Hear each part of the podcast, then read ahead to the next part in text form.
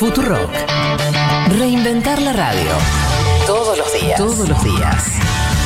Vaya uno a saber si esto fue una impericia o una astucia. Paraguay, escucha esto, transfirieron por compra de vacunas 9 millones de dólares a una cuenta equivocada. Paraguay había acordado el 13 de octubre la compra de vacunas por el mecanismo COVAX y termina desembolsando primeramente casi 7 millones de dólares, 6 millones 800 mil en realidad, para ser precisos, eh, para, para la adquisición como seña, digamos, de una, de una primera parte del pago. El error aparece cuando ese desembolso se hace a una cuenta bancaria de la Fundación Gavi de Alianza para la Vacuna y la Organización Mundial de la Salud le dice al gobierno paraguayo días más tarde eh, de que en realidad es a la OMS donde tienen que depositar este dinero.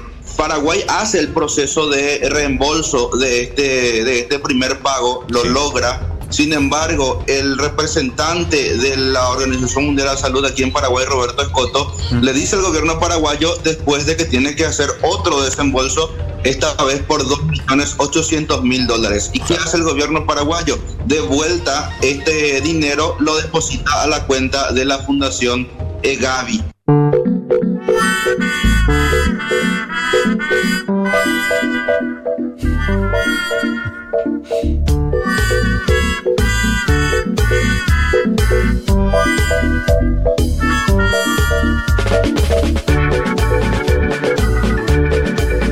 El problema es hacerlo dos veces. La, la segunda, la segunda vez es como que ya. Ya es un poco. ¿Mucho? bueno, y dos veces, dos transferencias. Sí, el medio, el te avisaron. estás El medio te avisaron. Ojo que el CU tiene un número que la está mandando a otro lado. Y te- pero por ahí te colgás Sí. y lo mandás, ¿no? Sí, puede ser. Igual, Igual, sí. a ver, la primera también, chicos. Una va a transferir 300 pesos y controla 20 mil veces que sea el CBU al que le tenés que transferir. ¿Cómo vas a transferir? Creo que primero son Mm. 6 millones de dólares sin chequear que sea el CBU. Claro, pasa, pasa que esto era Gaby, o sea, eh, está dentro de lo que es, digo, Vacunas. se equivocaron. Es así. eh, Yo me imagino así. Estaba. El, Vieron que vos podés eh, en en el home banking destinatarios y podés como Sí. agendar. Bill Gates. tenían agendado vacunas. Tenías, y, y tenía el OMS y Gavi, que es la fundación de Bill Gates. Además, esto la plata fue a la fundación Bill Gates dos veces. Eh, Bueno, Y ahí- viste que se habló tanto de la- del sujeto el año pasado que por ahí los muchachos dijeron, vamos a, vamos a mandarle un billetín a ver si aparece con la vacuna y los microchips. ah, vos decís que fue intencional No entonces. sé si fue inte- pero No, viste que se no, habló no. tanto del sujeto Bill y sus superpoderes a Sí. nivel mundial, de que iba a controlar el mundo a través de la vacuna, que por ahí dijeron, a ver si nos mandan, las- lo- aunque sean los microchips, para controlarnos, ¿no? Sí. Ah, me interesa saber qué pasó con la plata. O sea, este- Jorge Gaby, ponele, devolvió. Devolvió, devolvió, devolvió. Sí, sí, devolvieron, devolvieron la plata. Devolvieron la plata. Muy honesto, Jorge. Eh, y a mí me, me suena también. eh, si fuera otro país, o sea, si fuera. Si esto le pasa a un país del primer mundo, bueno, me reiría de una manera. Le pasa a uno de los nuestros, uno que Sí. necesita vacunas y no y está muy tiene. golpeado, ¿no? Uno que la Fundación Gavi y la OMS da igual, le, no les da soluciones, ¿Viste la gira del canciller paraguayo esta semana por América Latina? pidiendo vacunas. Pero casi diciendo, muchachos, por favor, tírennos un centro. La- es cierto que de esto no. Bueno, por eso, más que. eh, nos reímos un rato, pero expone también que Sí, el de mundo. la transferencia, la verdad. Que el mundo ¿no? es tan choto que a algunos les hace mendigar, mientras a otros les sobra muchas vacunas. que estamos defendiendo el derecho a ser libre. Uma rígida política de controle da natalidade. I asked one of the top people in China. I'm going to deliver Brexit. Dicen que yo soy el presidente pobre. Pobres son los que quieren más. The International Monetary Fund is also a 信心和决心不会变。Предусмотрены выплаты на первый. Nuestra gran nación, que viva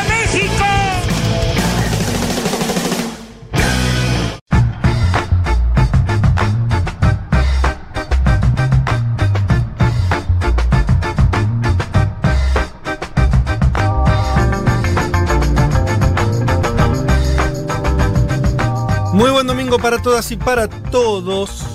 Domingo 21 de marzo. Se ha terminado el verano. Podemos decir casi que se fue el primer trimestre del año, ¿no? Fuerte decirlo. Es fuerte. Pero casi, casi queda una semanita nada más. Sí, el primer cuatrimestre sería, ¿no? Eh, Tres cuatrimestres. Claro. no, no, el primer trimestre. El cuatrimestre son cuatro meses. Claro. Qué bien que estoy.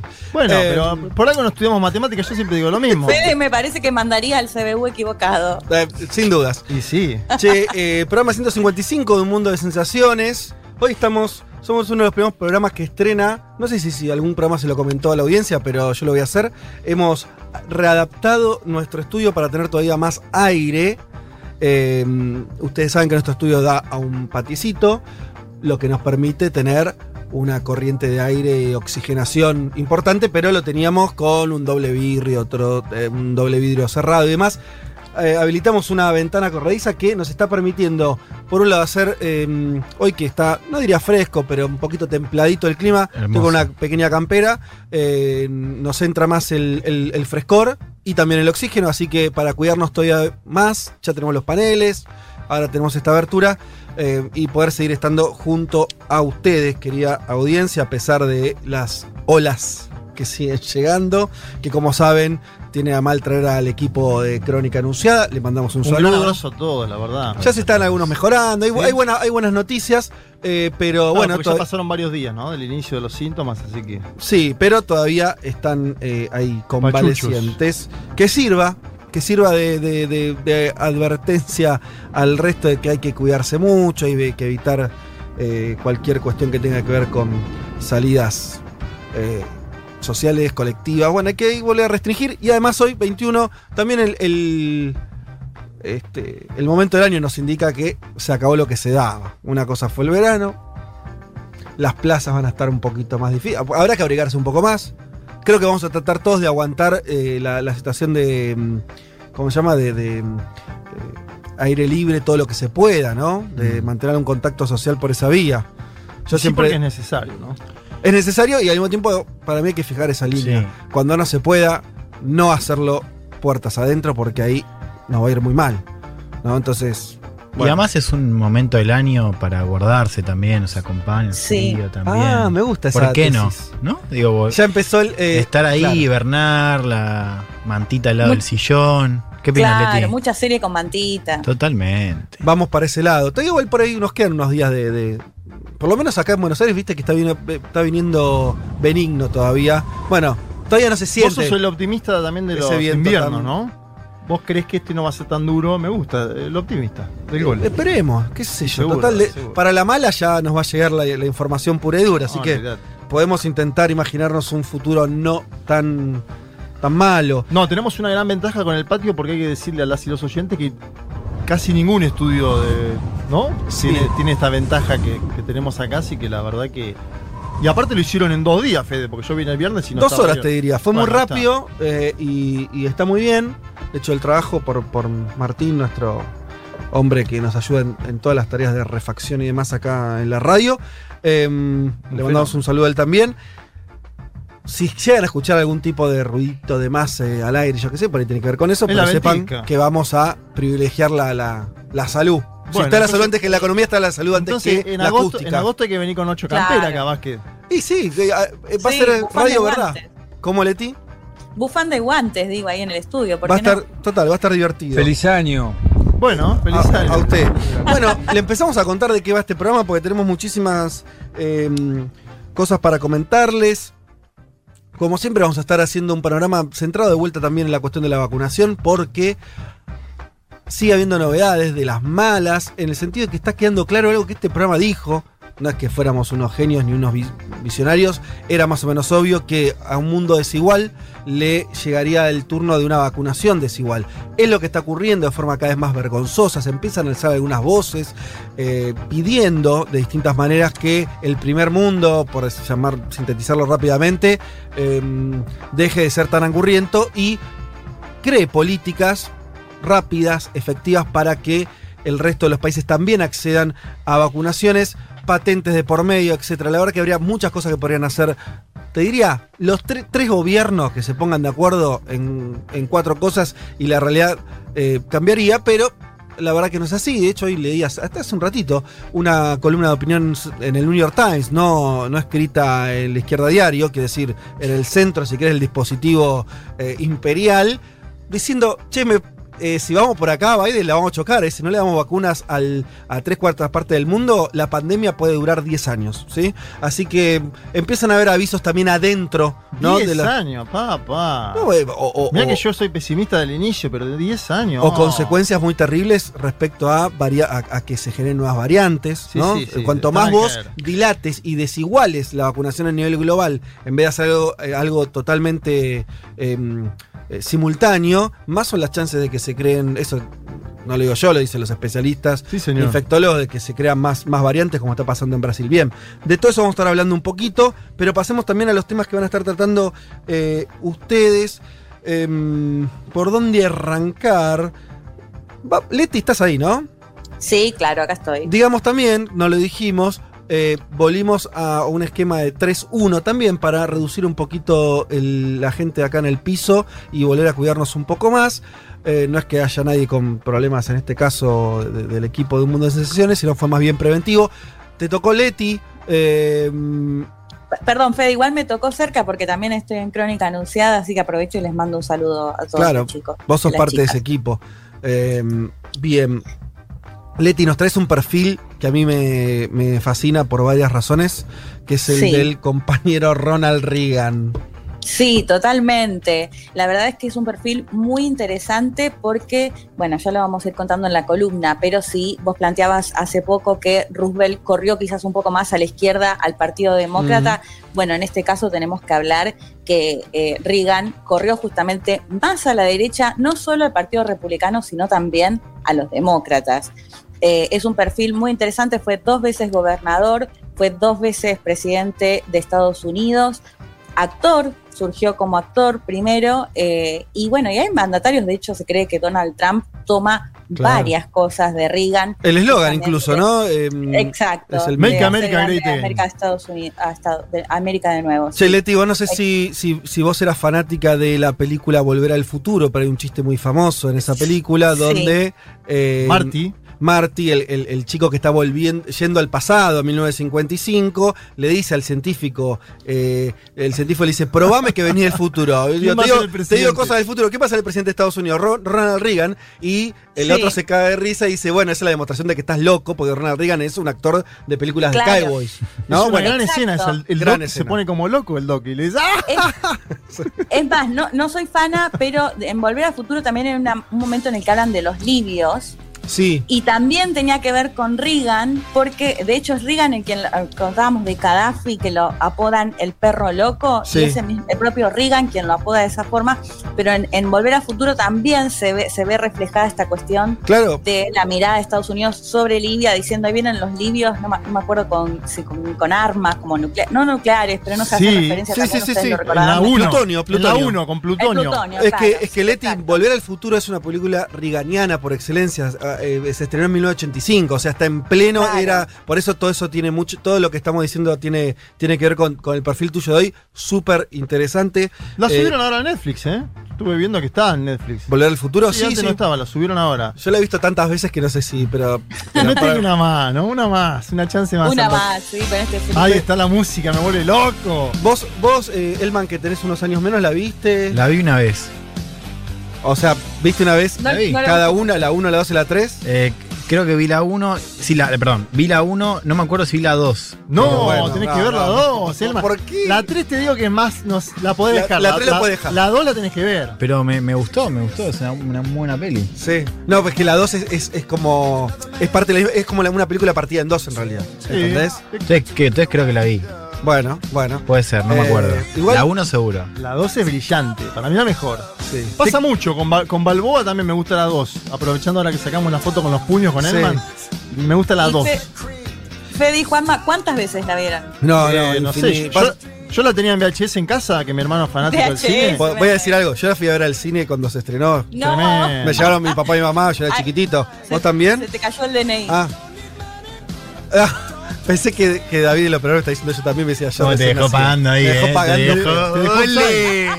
Está bien, está bien, me la banco, soy el viejo. Em, ¿Qué les iba a decir? Eh, bueno, entonces, perfil de Reagan. Vamos, eh, sigamos para adelante. Eh, Juanma, vos nos vas a hablar de algo que es bien coyuntural, aunque algo tipo estructural, que tiene que ver con Esta semana hubo una escena casi de pugilato personal entre Biden y Putin. Me encantó Sí. la respuesta de Putin, casi de, de niño, pero de que lo niño. dice lo es, ¿no? Contalo, por favor. No, a ver, primero la, la- la noticia que creo que tiene que ver más con una decisión política de los Estados Unidos, que es una aparición de un informe de inteligencia donde se apunta al gobierno de Vladimir Putin por intentar supuestamente interferir en las elecciones del año 2020. Además, el, el Ministerio de Defensa de los Estados Unidos expresa su preocupación en esta semana por la influencia sanitaria del Kremlin en América Latina con las vacunas. Y en ese marco se da que en una entrevista con ABC News, a Joe Biden le pregunta si Putin es un asesino. Y Joe Biden no tiene mejor idea que decir "Mm, yes. Eh, lo que generó, claro, eh, un, un problema. En ese momento Biden dice que Putin además va a pagar las consecuencias. Una cosa. Bueno, recordemos que los demócratas tienen con Rusia un, un, Un, issue, encono ¿no? particular, que- Que, viene de Hillary también. Bueno, vamos a contar un poco eso. ¿Y qué hizo Vladimir? Vladimir le, le dijo, el que lo dice lo es, le deseó buena salud, justo un día antes de que el Joe Biden caiga por las escalerillas del For- Air Force One. Y le, Pará, invi- pará, pará. ¿se le- ¿La buena salud se le deseó antes de que se caiga? Sí. Ah, bien. Hay- algunos dicen que lo lechució, otros, como Andy Chango en esta mesa el mismo Sí. viernes en Seguro, la dice, es un hombre grande, le puede pasar. Se va, a claro ca- que le puede. se va a caer cada vez más, dijo Andy Chango, me parece sí. una gran frase. Claro. Eh, y bueno, y lo invitó a un debate online. Esta es interesante. la de ¿Putin? Claro, Putin con una camperita Hermoso. linda, ahora la vamos a contar. Le lo invita a un debate online. Hoy está llegando el embajador de Putin, llegó esta mañana a Moscú, el embajador de Putin en los Estados Unidos de América, porque fue llamado a consulta. Ah, Sí, por señor. Putin. Claro. Bien, bueno, o sea, se tensó un poquito ahí. Para- a mí me suena que más una forma de bienvenida ruda. O sea, quiere decir, no sé si, si va a ser un, si esto va a tener un corte de relaciones, me suena un poco extremo, pero bueno, veremos qué, Vamos a qué un pasa. poquito de eso. Eh, Hay muchos frentes abiertos por Joe Biden, uno de ellos fue China, lo hablamos en su momento. claro, Hay demasiados frentes un abiertos. poquito. ¿no? Pero, viste, te tenés que presentar un poco así. Eh, eh, cuando sos así, do- dos elefantes, ¿no? Sí, claro, Eh, claro. Un poco. Me encantó. ¿Cómo es entonces la de Putin? Es el que lo dice lo es. que lo lo cual no tiene es. ningún fundamento. Más todos los que fuimos, no sé, a- a- estuvimos en un patio, en una primaria, lo hemos dicho. Eso, de- Claro. de eso mismo Y- habla y- además. Juanma, igual me gustó que él aclaró, esto no es, inf- no es una cuestión infantil, o sea, él Ah. mismo lo dijo, lo advirtió antes de decir el que dice lo es. ¿Y qué? O sea, no es infantil, pero. Claro, como que tenía que ver con una cuestión de las historias de cada país. Sí, de cada ah, bueno, vamos a contar un poco eso también. Obvio, obvio, obvio. una explicación. Habló del, del esclavismo en los Estados Unidos, sí. Se Nada, ponen- si te- tenés dulce de leche ahí para hacer eh, con Estados Unidos y. Total. eh, Sí. bueno, en fin. eh, pero al mismo tiempo vamos a estar hablando todo este año bastante, supongo, de esa, de esa relación, esa tirantez entre Rusia y los Estados Unidos. Mm, comentemos que probablemente, digo porque lo, lo tenemos bastante confirmado, vamos a hacer una entrevista telefónica con Leo Rubín, que no pudimos hacer el domingo pasado, nos quedamos sin tiempo intenso debate que hubo en esta mesa en relación al golpe de Estado en Bolivia y su, su posterior enjuiciamiento que está todavía ahí en pleno desarrollo. Vamos Y de cuatro a seis meses, ¿no? Pasó, no sé si lo tenés ahí, de cuatro a seis meses la prisión preventiva para Áñez y Bien. tuvo unos problemas de salud ahí este fin de semana. Decía entonces que vamos a estar hablando con Leo Rubín, es periodista y ex candidato a vicepresidente de la República del Paraguay. Vamos a estar hablando sobre el escenario paraguayo con él. Muy importante todo lo que está ocurriendo en relación a eh, eh, la cuestión de, eh, de la pandemia, la cuestión política. El presidente actual est- estuvo al borde de ser destituido hace 15 días, 10 días. Bueno, de todo eso y mucho más, seguramente estaremos hablando con Leo Rubín en unos minutos nada más. Y terminemos acá, si te parece, amigo Elman. Vamos a volver a hablar de, de España. Lo hiciste la semana pasada, también Sí. fue tu tema en relación a Ciudadanos. Pero ahora hay una noticia que Claro. creo que todos los oyentes, supongo la vieron porque es un personaje muy conocido en la Argentina. Estamos hablando de Pablo Iglesias, que dijo: Yo me voy de acá.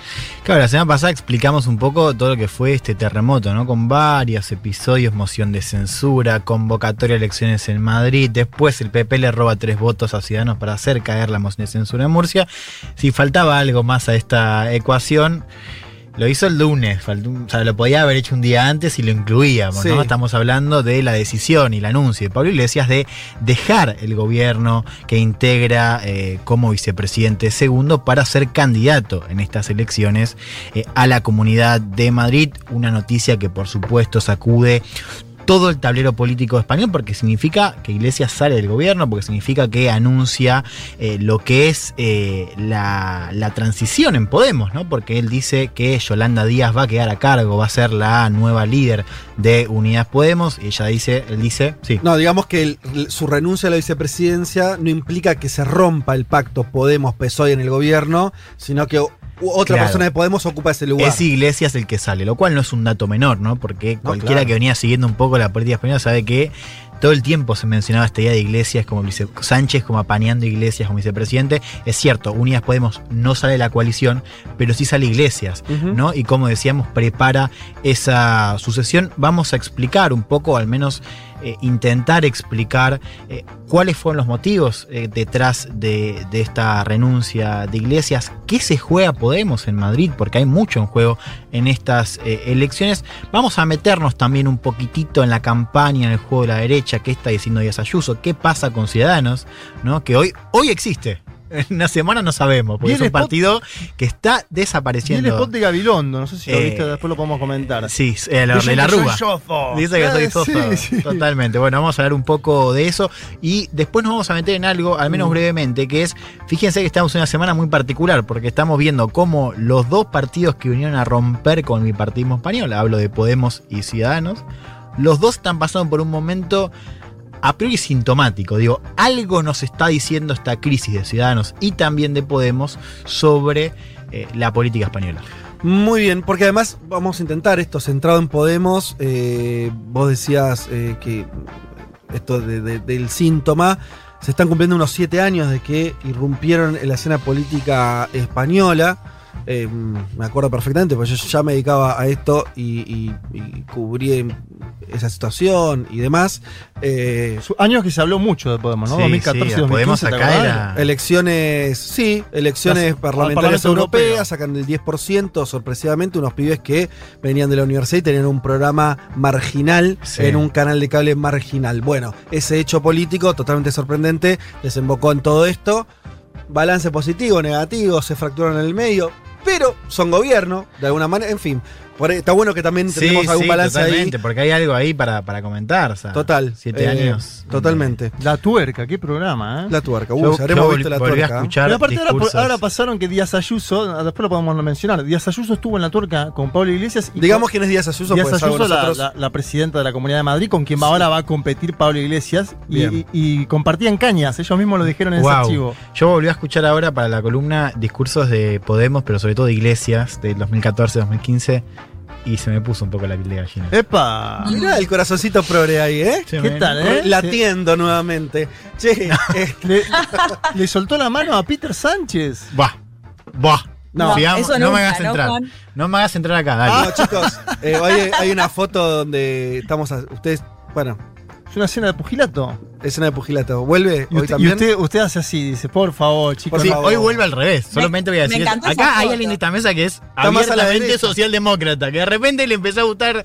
el PSOE por la comunicación política. Uno vaya a saber qué. y vos, Y de repente hay alguien acá- podemista. Bueno, yo me saqué una foto con Pablo Iglesias. Ah, tengo foto con. Pablo Iglesias. Chicos, sí. chicos, eh, Hoy estás a mi derecha. Vamos, eh, mientras eh, eh, se preparan los guantes en, en cada uno en, en su rincón para dar comienzo a esta nueva batalla. Madura el knockout, decía Y, y Leti, no sé, vos te vas a tener que elegir a un bando, me parece, pero antes de todo eso, vamos a escuchar un poco de música, vamos a escuchar a Pixies, arranquemos así. Eh, Pixies haciendo Here Comes Your Man, ya volvemos y arrancamos.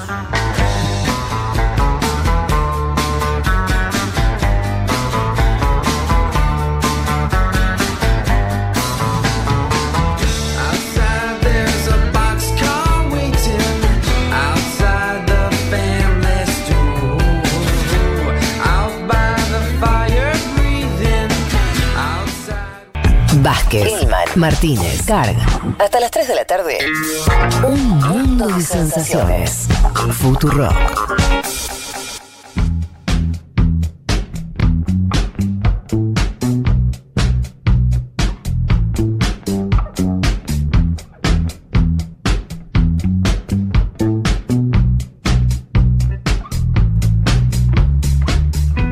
Aquí estamos, un montón de mensajes ya al comienzo de este programa con distintas temáticas que hemos tocado.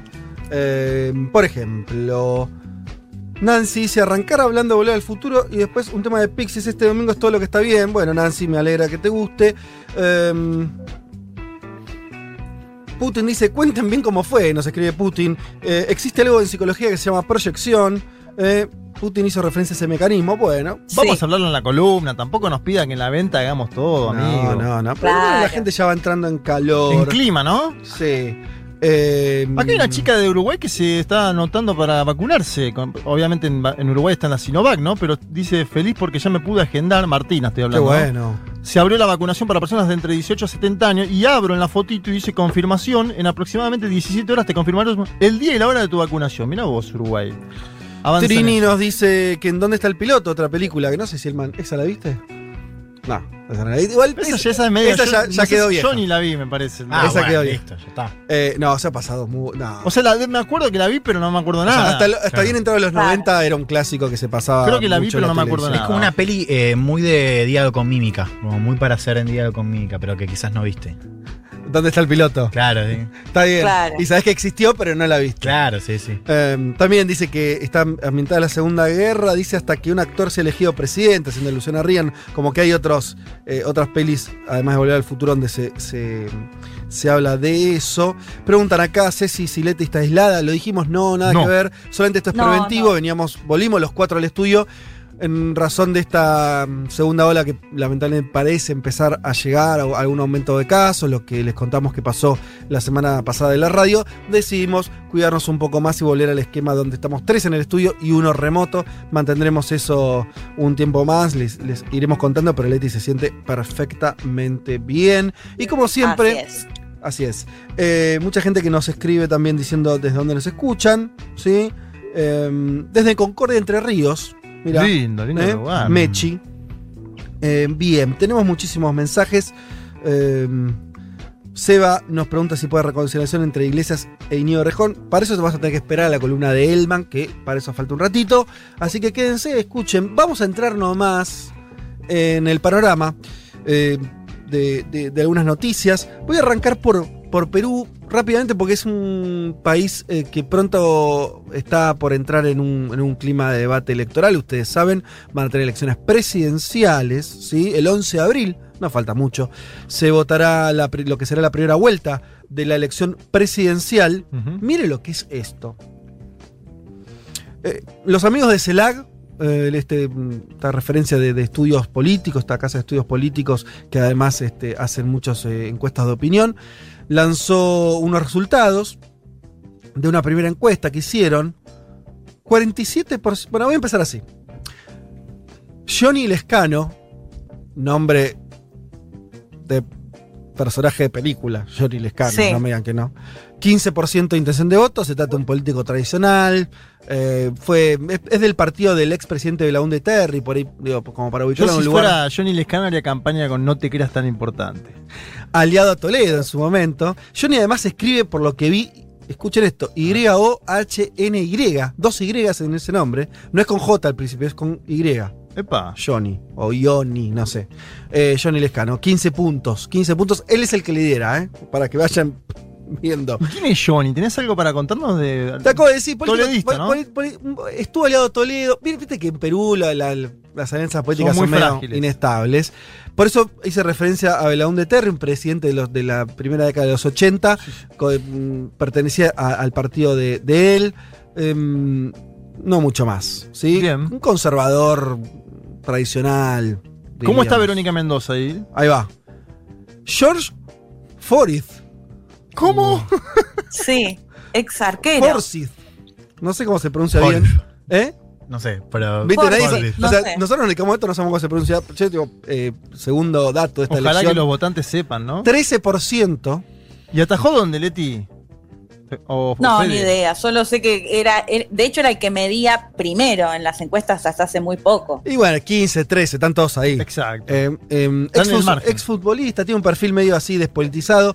Fue alcalde del municipio de La Victoria, es un municipio que está pegado a Lima. ¿sí? Eh, con un gran centro comercial como Gamarra.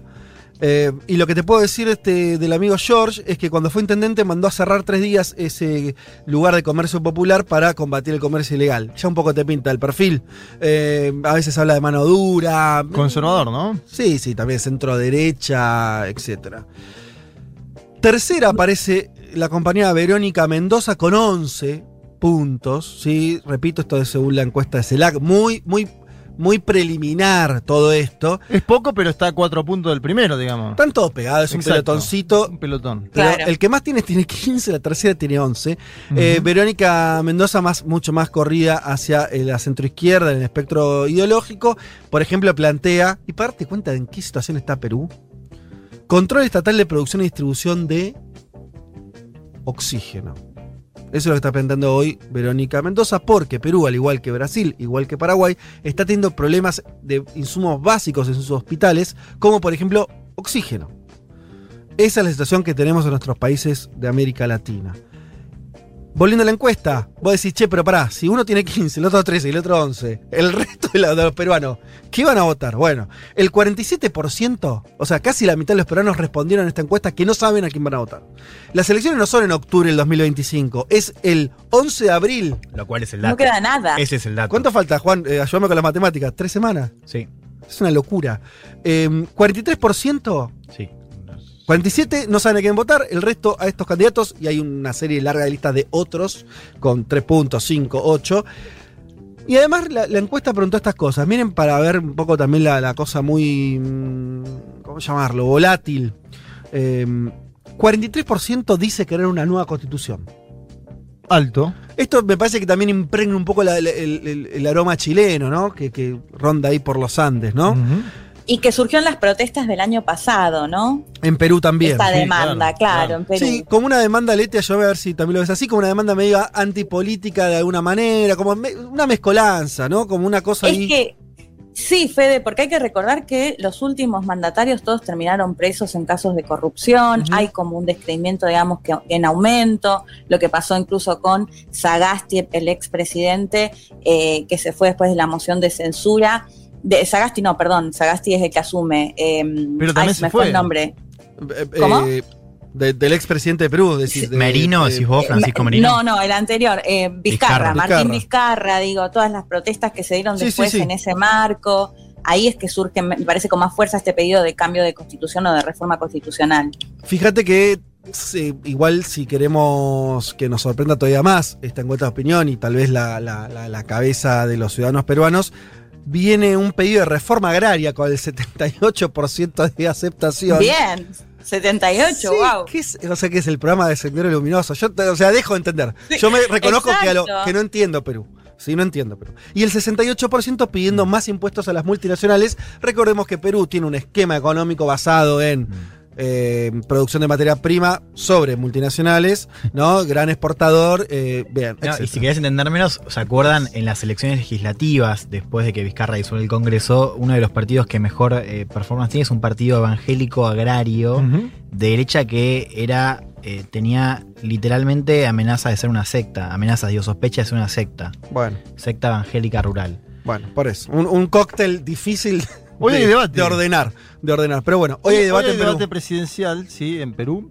Veremos si hay Eh, alguna sorpresa. La verdad que los Hay tres muchos oyentes peruanos escuchándonos, Fede. Me sorprende, mandan muchos mensajes. Bueno, qué alegría. Y disculpen, disculpen, perdón, eh, eh, no quisimos sonar eh, ni ofensivo ni nada, simplemente desconocimiento. O sea, sí, a lo que hoy es, la verdad que el resto de los países de América Latina hay ciertas variables, ejes que ordenan y uno puede comprender esa realidad. En Perú, que además esto le dijimos muchas veces, Perú queda siempre desacoplado de las dinámicas regionales. Cuando la región va hacia la izquierda, Perú no va hacia ese lado. Eh, Perú tuvo una dictadura eh, en los años 2000. O sea, es... eh, tiene características muy propias que hacen difícil, por lo menos para nosotros, así que ayúdenos a comprender ese escenario. Intentamos acer- acercar un poquito de información para entender aunque sea algo.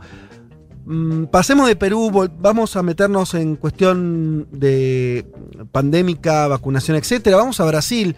Lamentablemente hay pésimas noticias, sí, muy malas noticias en Brasil. Eh, se acercan a las 300.000 muertes. Esto va a pasar en los próximos días. Ya está muy cerquita. No sé si ya están arañando los 290.000 muertes. Hace 21 días Este es un dato tremendo. Hace 21 días que Brasil bate el récord diariamente en cantidad de muertos, lo cual habla de una, una flecha hacia arriba imparable desde hace casi un mes. Algunos empiezan a preguntarse, ya no hay dudas que hay colapso hospi- hospitalario, los números así lo dicen. eh, lo hemos contado acá, de, eh, ocurren muertes eh, de gente que no puede ni llegar a atenderse en los hospitales. Estamos hablando de el estado de Sao Paulo, donde vive la mayor cantidad de brasileros, pero esto mismo ocurre en la mayoría de la República Federativa del Brasil. Algunos empiezan a hablar de colapso humanitario. ¿Por qué digo esto? Porque no hay registro de otro país del tamaño de Brasil que le esté pasando lo que le pasó. Esto ya opacó lo que pasó en Europa en el pico de la primera ola el año pasado, allá por abril, mayo. Esto ya es más grave, ¿sí? Ha colapsado el sistema sanitario de un país que tiene muchísima más población de los países que vimos y que Estados Unidos, que tuvo su momento, sobre- pero lo tuvo muy focalizado en la ciudad de Nueva York, ¿se acuerdan ustedes? Pero fueron, poco, fueron relativamente pocas semanas, estuvo circunscripto, no fue todo el país, ¿no? Y acá tenés al- al- a los centros urbanos de Brasil totalmente colapsados. Tanto es así que teniendo un presidente que se opuso siempre a la cuarentena, hoy tenés a las principales ciudades dirigidas y comandadas por sus gobernadores, más que por el presidente, en situaciones de cuarentena, muy duras. Pero ya esto te diría que es más por el miedo social que está existiendo en ese país, porque están viendo esto, una cantidad de muertes que supera cualquier previsión, que supera cualquier escenario comparable con otros países. Uno de cada cua- cuatro muertos del mundo de COVID es brasileño. Sí, estaba pensando en ese dato que no me acordaba si era de muertes y de, o de, No, de muertes. de contagios. Wow. Muerto. muerto. Si hay un muerto cada 60 segundos. Y por ayuda, a COVID. sí, y ayuda a entender también por qué eh, esos títulos que ahora aparecen en bueno, medios como New York Times y más, idea de hay que mirar más Brasil porque es una amenaza a todo el mundo. A digo. todo el mundo. Exacto. Mira, Brasil es mucha, eh, es el pulmón del mundo, es la reserva de biodiversidad del mundo. Esto lo sabemos, el Amazonas, eso no tiene. Cuando cualquier eh, eh, razonamiento ambientalista dice algo obvio, que es hay que mirar el Amazonas porque sin, esa, sin eso la ecuación de oxígeno planetario se modifica y, y 50 millones de cosas más. También lo que decís vos, Elman, que Brasil no tenga un plan de vacunación. Hoy no lo tiene. O sea, no hay, no hay plan de vacunación. O sea, eh, Te voy a dar un dato que estoy viendo. Brasil vacunó 143.000 personas en las últimas 24 horas.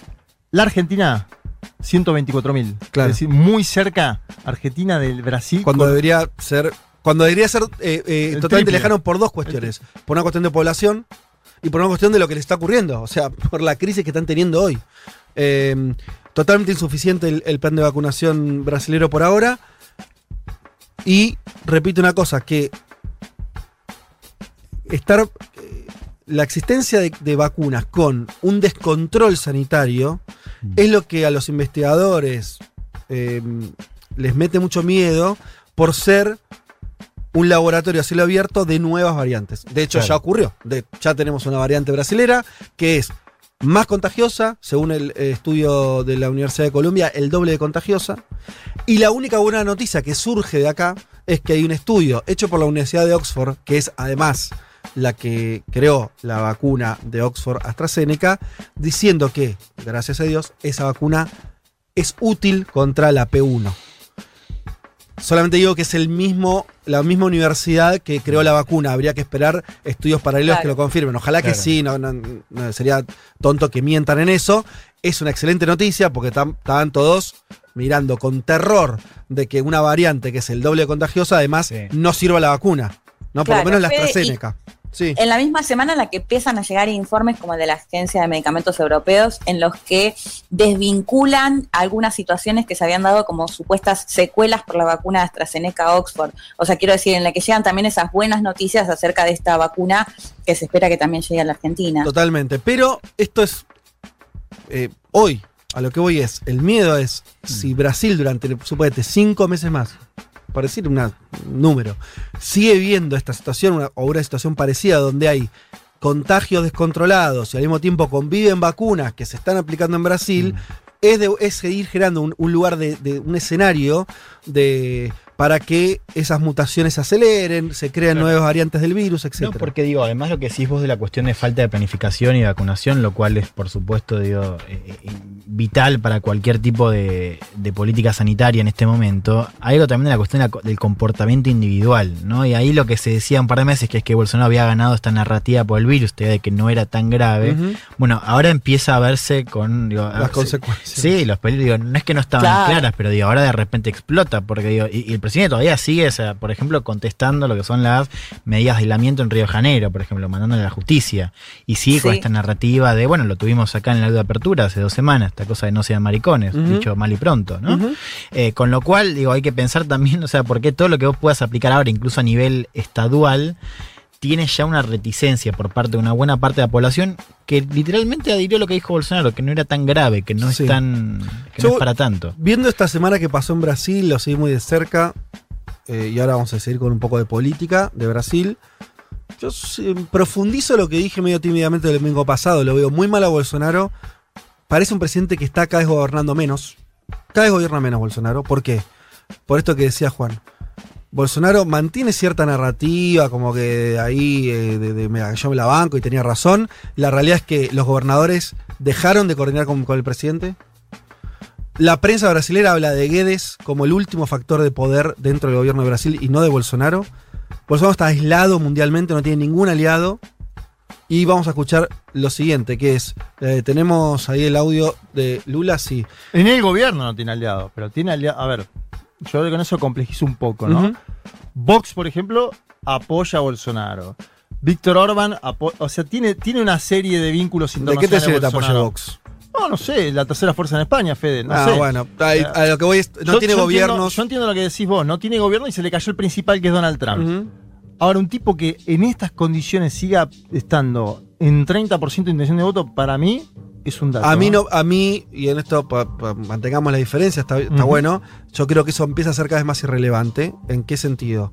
El poder es algo que se te escurre de las manos y no lo levantás con encuestas. O sea, si vos empezás a poder pa- a perder palanca de poder, si la élite brasilera empieza a verte realmente como un peligro sanitario y yo decía colapso humanitario, no es una idea mía, la saqué No, no, no, de, columna de opinión. de- de esto. bueno, entonces Sí, sí. em- em- empezás a, hacer un problema que estés ahí. Y Pero yo por no- eso te digo que me, a- me- me llama la atención incluso que en esa situación, vos ponele Sí. que mejore un poco la situación, y no sé si Bolsonaro no sube del 28 al Eh, 35. Está bien.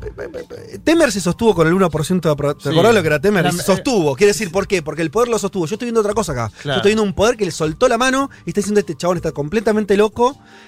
Se empiezan a morir. Vos eh, abrís los diarios en Brasil No, y no, figuras, tremendo. cantante, músico, futbolista. Sí, ¿entendés? sí. Eh, eh, Es, es dramático. Digo eso porque es, es la- la- la- como la gente referencia algo que, que empieza a ser muy grave. Obvio, ¿no? obvio, Cuando las muertes empiezan a ser. Claro. Bueno, eso Quizás está ahí pasando. la, la pregunta es por la alternativa. ¿no? Hoy leía en Folia que decía como que empresarios están buscando una tercera vía.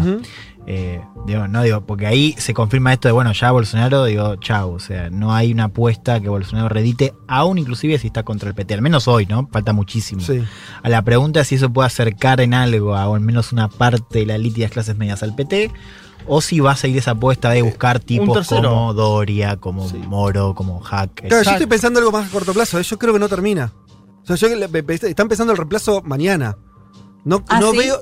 Bueno, Bueno, es que esta es. Fíjate que él ratifica una y otra vez, además, en todo este Bueno, contexto. claro. Hace dos días puso en duda la cantidad de muertos por COVID en yo lo que estoy diciendo es que no, no lo estoy viendo gobernando. O sea, no está, no está pudiendo gobernar el tipo. Porque lo único que está pudiendo hacer es entregar el poder. Gobernadores hagan lo que quieran. ¿Sí? Ah, bueno, hay que comprar vacuna. Bueno, Guedes seguí. O sea, eh, empieza a ser alguien. eh, un presidente paria. ¿Puede un- un, eh, Brasil, con el tamaño que tiene, y en medio de una pandemia, y, ahora todos los ojos mirando a Brasil, con temor, cerrándole la frontera? O sea, quiero decir, está complicado, ¿eh? Sí, sí. Entonces, yo no niego el que esté complicado. Lo que digo es, es un tipo que ya zafó. Cuando Bueno. se fue Moro pensamos que también estaba en Claro, la cuerda floja. Es un tipo que a mí me hace acordar muchas de esas cosas a Maduro, que lo dan por muerto y el tipo Bueno, sigue, sigue. puede Después- ser. Después podemos... eh, Son especulaciones. sí, exacto. Vamos a escuchar a alguien Sí. que está, el, te diría, en el sentido contrario a esta situación que partió de muy abajo. Hace un tiempo estaba en un calabozo de 4x4, después salió, después la justicia le dio la razón en que estaba mal juzgado. eh, y ahora está posicionado casi como el candidato, no te diría de todos, pero de muchos. Incluso de aliados ah, imprevistos, de em- se empieza a ver un sector también del poder que empieza a mirarlo con, no tan malos ojos, al menos. Estamos hablando del expresidente Lula da Silva, que jugada de pizarrón que hizo esta semana para terminar de colocarse en el lugar que creo que se quiere colocar, y lo contamos la semana pasada, ese lugar de, creo que le decía él o, o Juanma, no me acuerdo, de Del orden. soy el orden, lo decías vos, Juan. Eh, soy el orden, eh, Bolí es el Lula más 2002 que el 2013 o el 2010. Bueno, ese Lula le dio una entrevista a CNN Internacional. Claramente un mensaje es una forma de mandar una carta teledirigida a Biden, ¿no? O sea, la, la forma. ¿Cómo hago más rápido que mi mensaje llegue al Claro. presidente de la potencia? Le doy una entrevista a CNN con además una figura eh, eh, muy importante de, de esse canal como Cristiana Namonpur. Y dijo esto. Aliás, eu estou sabendo que os Estados Unidos têm vacina, que os Estados Unidos não estão usando essa vacina. Essa vacina poderia ser, quem sabe, sabe, doada ao Brasil a, ou a outros países mais pobres que o Brasil que não pode comprar. Mas uma sugestão que eu queria fazer ao presidente Biden através do teu programa é importante convocar o G20 urgente é importante convocar os principais líderes do mundo e colocar na mesa um único tema: vacina. Vacina. Eu estou pedindo para o Biden fazer isso porque eu não acredito no meu governo. E se fosse o Trump, eu não pediria porque também não acreditava nele. Mas o Biden é um sonho de um novo respiro da democracia. Bueno, hago una traducción un poco libre y rápida lo que dijo Lula. Estados Unidos tiene un exceso de vacunas y no utilizarlas todas, esto lo sabemos, eh, que es así, y sale, eh, los propios eh, informes de Estados Unidos así lo sostienen, y quizás esas vacunas, quién sabe, podrían donarlas a Brasil o a otros países, incluso más pobres que Brasil, que no pueden comprar vacunas. O sea, pone el problema que decíamos al principio, el problema que tiene el mundo es este, y dice algo más, casi parándose en un lugar de presidente, dice, una sugerencia que me gustaría hacerle a Biden, directamente lo dice, eh, que es muy importante convocar una reunión urgente del G20, eh, es importante convocar a los principales líderes del mundo y poner sobre la mesa una sola cosa, un solo tema, vacuna, vacuna, vacuna. Y termina diciendo, le pido a Biden hacer eso, se lo pido yo, porque no creo en mi gobierno. Tampoco podría pedírselo al expresidente Trump. Pero Biden es un soplo, algo así, como un soplo para la democracia del mundo, le tira un, un guiño, ¿no? Unas flores. Unas flores a Bueno, Biden aparte- y dice, Biden eh, media pila y se para él en el lugar que se, insisto, que se tendría que parar el presidente de Brasil, Sí. ¿no? Ante este contexto. Bueno, lo hace Lula, es un gesto muy importante. No, hay un presidente que se dice multilateral como Joe Biden. Sobre las vacunas hubo una noticia que fue que México eh, acepta esas 2,5 millones de vacunas de Oxford AstraZeneca Sí. que no va a utilizar los Estados Unidos de América. Es decir, hay una parte que le tomaron a Lula en lo que dice. Lo del G20 a mí me gusta como suena. No veo que el escenario internacional hoy esté para cumbre del G20 por cómo está todo, ¿no? Lo vamos a contar Bueno. un poco en la columna, pero digo, es el de Lula es un buen llamado. Sí. No veo a los Estados Unidos, a la Unión Europea en ese plan. Ojalá. Ojalá, Ojalá. porque la Argentina incluso también eh, está en ese escenario internacional. Yo lo que te digo es lo siguiente, veo a, y esto es, eh, no es que yo vea, lo, lo estuvimos contando acá de- de- desde el año pasado, vemos a China y a Rusia exportando vacunas, exportando aliados ideológicos y no, Claro. Tenés el caso de Chile. Chile está. Paraguay. eh, está, te diría, eh, eh, siendo el mejor de los países latinoamericanos en cuanto a vacunación, solamente y exclusivamente por, el apoyo chino. El presidente que no se cansó de privilegiar su alianza con Estados Unidos. Entonces digo, vos tenés a dos países importantes que están pudiendo hacer eso, y tenés a Estados Unidos y Europa que no están haciendo eso, y el primer gesto es el que vos decís, dos millones de vacunas a México es un poquito como una aspirina, ¿no? Por ahora. Sí, y son vacunas que ya no iban a usar, ¿no? Por todo este drama de AstraZeneca en Europa. Además es una cantidad muy modesta. No le resolvés nada a México con 2 millones. Bienvenidas sean. No, o sea, si vos querés resolver el problema de Brasil hoy, no te alcanza, necesitas 50 millones de vacunas. Mínimo 50 para empezar. Eh, entonces, eh, yo no sé si G20, si un diálogo, no sé, Boris Johnson de Biden, Mongo. ah, o sea, algo tiene que ocurrir ahí. Si no veo Occidente muy mal. O sea, eh, me tomo la licencia de decir esto, que es. Nosotros siempre vemos esquemas de reordenamiento geopolítico, ideológico y demás. cómo salgamos de la pandemia, va a reordenar, ¿eh? ¿Cuál es el incentivo que tendría? No hablemos de Argentina, de Chile.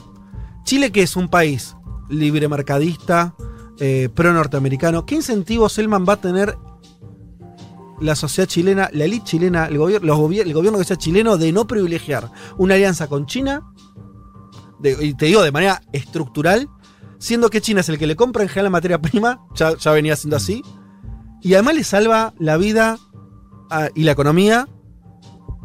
¿Qué, qué va a hacer Estados Unidos ahí? O sea, eh, no, no está fácil eso. Bueno, es que ya venía pasando. De hecho, cuando Pompeo, en ese momento secretario de Estado, viaja a- a- en una de las giras que hace América Latina, creo que primero va a Santiago de Chile y le pide justamente eh, a los ministros que estaban ahí presentes que, que vete Huawei en 5G.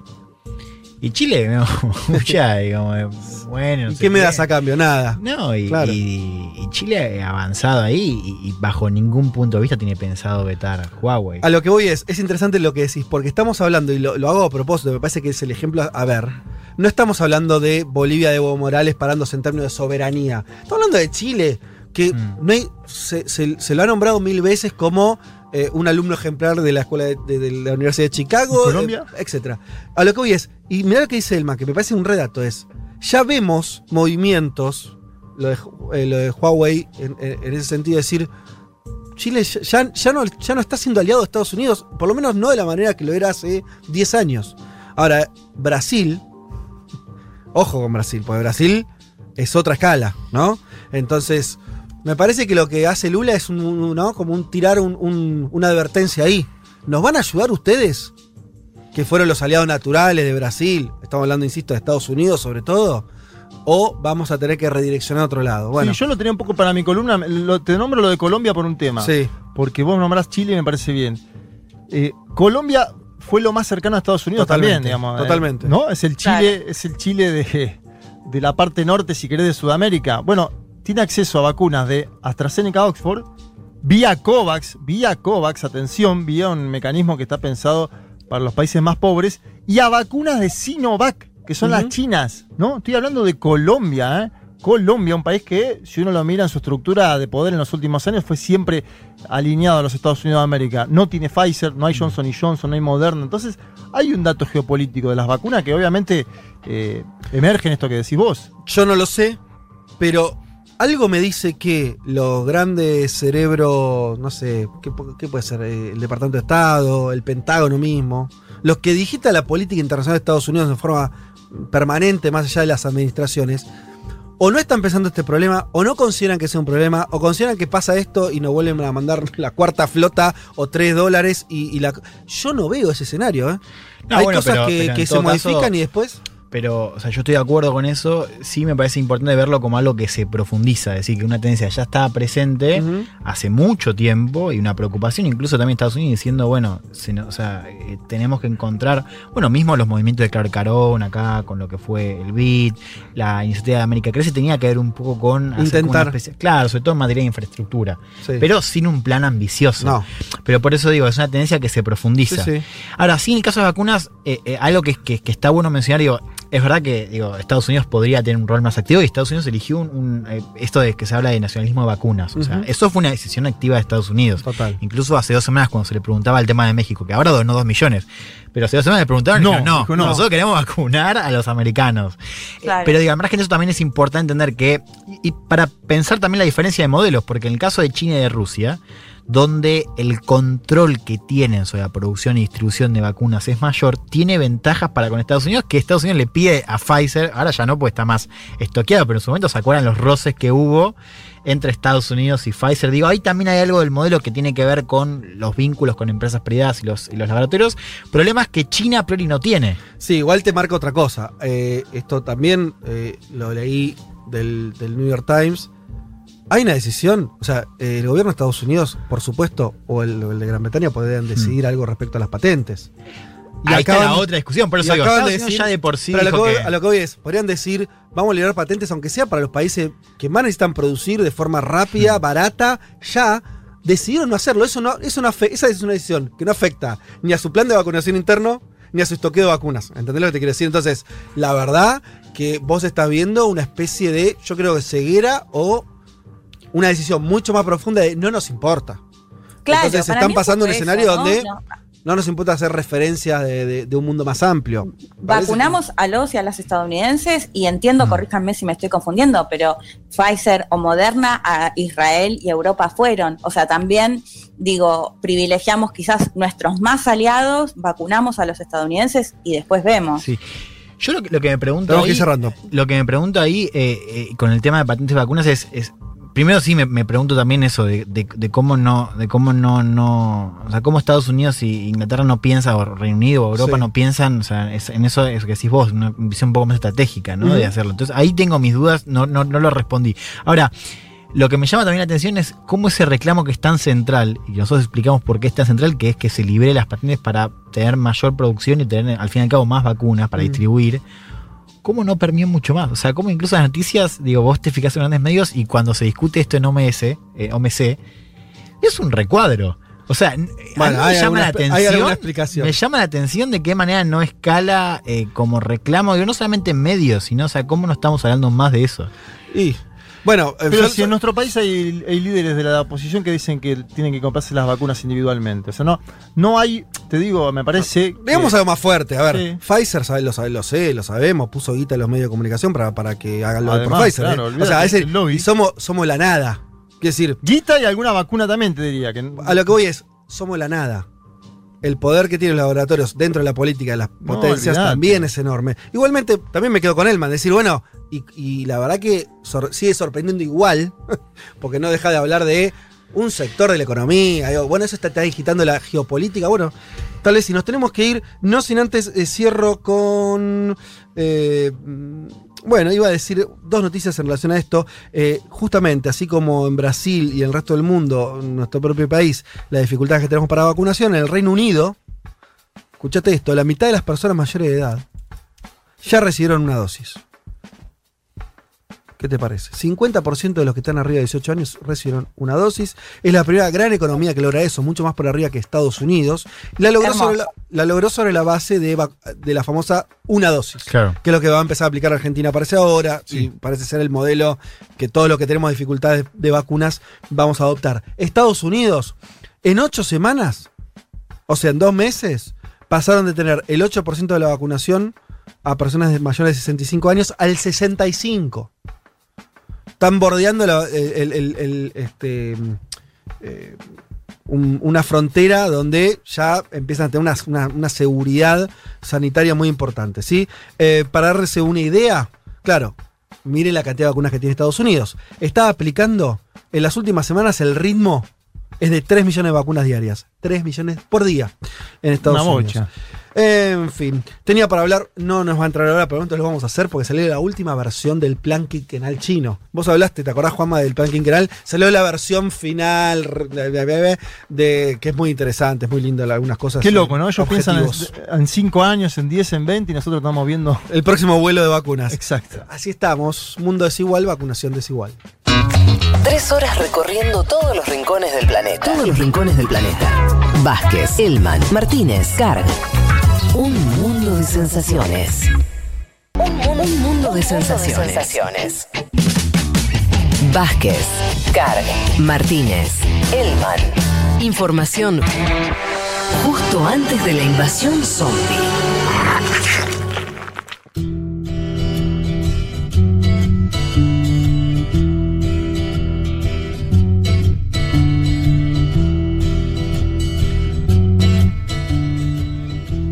Che, cuántos mensajes que cayeron. eh, muchos peruanos que nos escuchan. Un saludo enorme.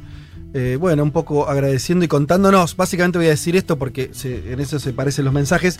Nos están diciendo cómo se pronuncia el, el candidato, Jo- eh, perdón, eh, George Forsyth, se dice. Forsyth, ex arquero de la selección peruana. Sí, y por acá decían que eh, ha cambiado su apellido. Y ahora lo escribe Forsyth con. Porque se escribe. eh, a ver, se escribe con S-Y-T-H. Por eso no sabía bien cómo pronunciarlo. Bueno, se ve que los peruanos tampoco. Y acá Emilia nos cuenta que eh, pasó a escribirlo Forsyth, como, se- como suena con Z y al final, eh, como una castellanización. Es, Un más- hombre que nació en Caracas, Venezuela. Me llamó la atención. Sí, sí, nació en. Venezuela, es cierto. Pero porque los padres eran diplomáticos peruanos en, Ah, mira vos. en Venezuela. Y por eso Claro, creo pero al revés, creo, se escribe Forsyth. Entonces me parece que para que lo pronuncien como se tiene que pronunciar, lo cambió, ¿no? Claro, ¿y qué dije? George. Dije- ¿Se dije viene. Peruzuela, señores? ¿Cómo? claro, se escribía. Bueno, sí, ahí como, como deletrié. Digámosle. Forsyth, ¿no? Fortnite. Fortnite. Bueno, Fortnite. No Jorge vamos a hablar Fortnite. de, de- de George Forsyth, veremos cómo le va en las próximas encuestas. Pero sí vamos a hablar, Leti, de Ronald Reagan. Figura para algunos como de un quiebre también en la cultura política de Estados Unidos, de la última mitad del siglo XX. Algunos dicen que también fue el iniciador del fin del comunismo, etcétera, etcétera. ¿Por dónde querés arrancar? Arrancamos por los primeros años, como siempre, para situarnos Dale. un poco de dónde surge. Él nació en la ciudad de Tampico, una ciudad muy chica, de hecho actualmente tiene creo que menos de mil habitantes, ubicada en el condado de Whiteside, en el estado de Illinois, el 6 de febrero de 1911. Eh, Reagan nace en una familia pobre, o sea, de bajos recursos económicos, una familia demócrata, y en donde él mismo va, a contar después en, en distintas entrevistas lo complicada que fue su infancia y parte de ya su adolescencia junto a su hermano, porque el padre era eh, alcohólico. Si les parece, para ir metiéndonos un poco más de lleno, escuchamos el primer audio de Juan Negri, él lo hemos entrevistado en otras veces, Ujú. ya casi amigo de la casa, analista político, docente de la Universidad de San Martín en la carrera de Ciencia Política, que nos contaba un poco esto, los comienzos, porque hay que decir que en, en un comienzo era demócrata, después va a tener su viraje y va a Ah, pasar al Partido Republicano. Es, así que acá lo escuchamos a Juan Negri que nos contaba un poco cómo fue este viraje y cuáles fueron sus primeros eh, trabajos hasta ser actor. Y bueno, después más adelante les cuento cómo llegó a ser político. Lo escuchamos. Su familia y él mismo en sus orígenes eran demócratas, eran seguidores de Roosevelt, como era de esperar, ¿no? Es decir, sectores medios bajos, y va a ser más tarde en su vida que, que Reagan se hace republicano. Al principio, insisto, no solamente era demócrata, sino que además tiene una participación en grupos de izquierda. Es un gran deportista, un muy mal alumno, pero un gran deportista, y empieza su carrera como comentarista deportivo en radio en algún momento, en una gira con la radio, siguiendo la campaña de los Chicago Cubs, que es un equipo de béisbol, hace una audición eh, en California con la Warner Brothers y queda, y queda como actor. Y entonces en ese momento, en la década del 30, la década del 40, empieza su carrera como, como actor, eh, en la que le va bastante bien, no llega nunca a ser una estrella, pero se transforma en una figura conocida, se transforma en un actor conocido. En ese momento fue líder sindical, fue líder de la Asociación de Actores en Hollywood, y ahí es donde empieza cierto viraje ideológico hacia la derecha. Ah, Bueno. incluso fue líder sindical, el, Sí. el amigo, el No, no, compañero. tiene de todo, te digo. ¿Qué le pasó? Vamos por partes. Primero, él, eh, como le decía Juan, era mal alumno, pero era buen deportista y termina siendo comentador, o sea, termina trabajando en radio, comentando justamente actividades deportivas. Esto hasta la década del 30, en la que va al estudio de la Warner Brothers y se, se postula, se, va como una especie de, ay, no me sale el nombre ahora, cuando vas a, a probarte. Un casting. un casting y empieza a ser actor. Va a ser, ahí Juan contaba que no llega a ser una estrella, pero la verdad es que llega a ser muy conocido. De hecho, va a actuar en más de 60 películas. Y les recomiendo ya una de Tenía las pinta, ¿eh? Yo estoy viendo fotos de él de joven y era así. Sí, carismático. fachero. sí. Sí, era fachero, sí.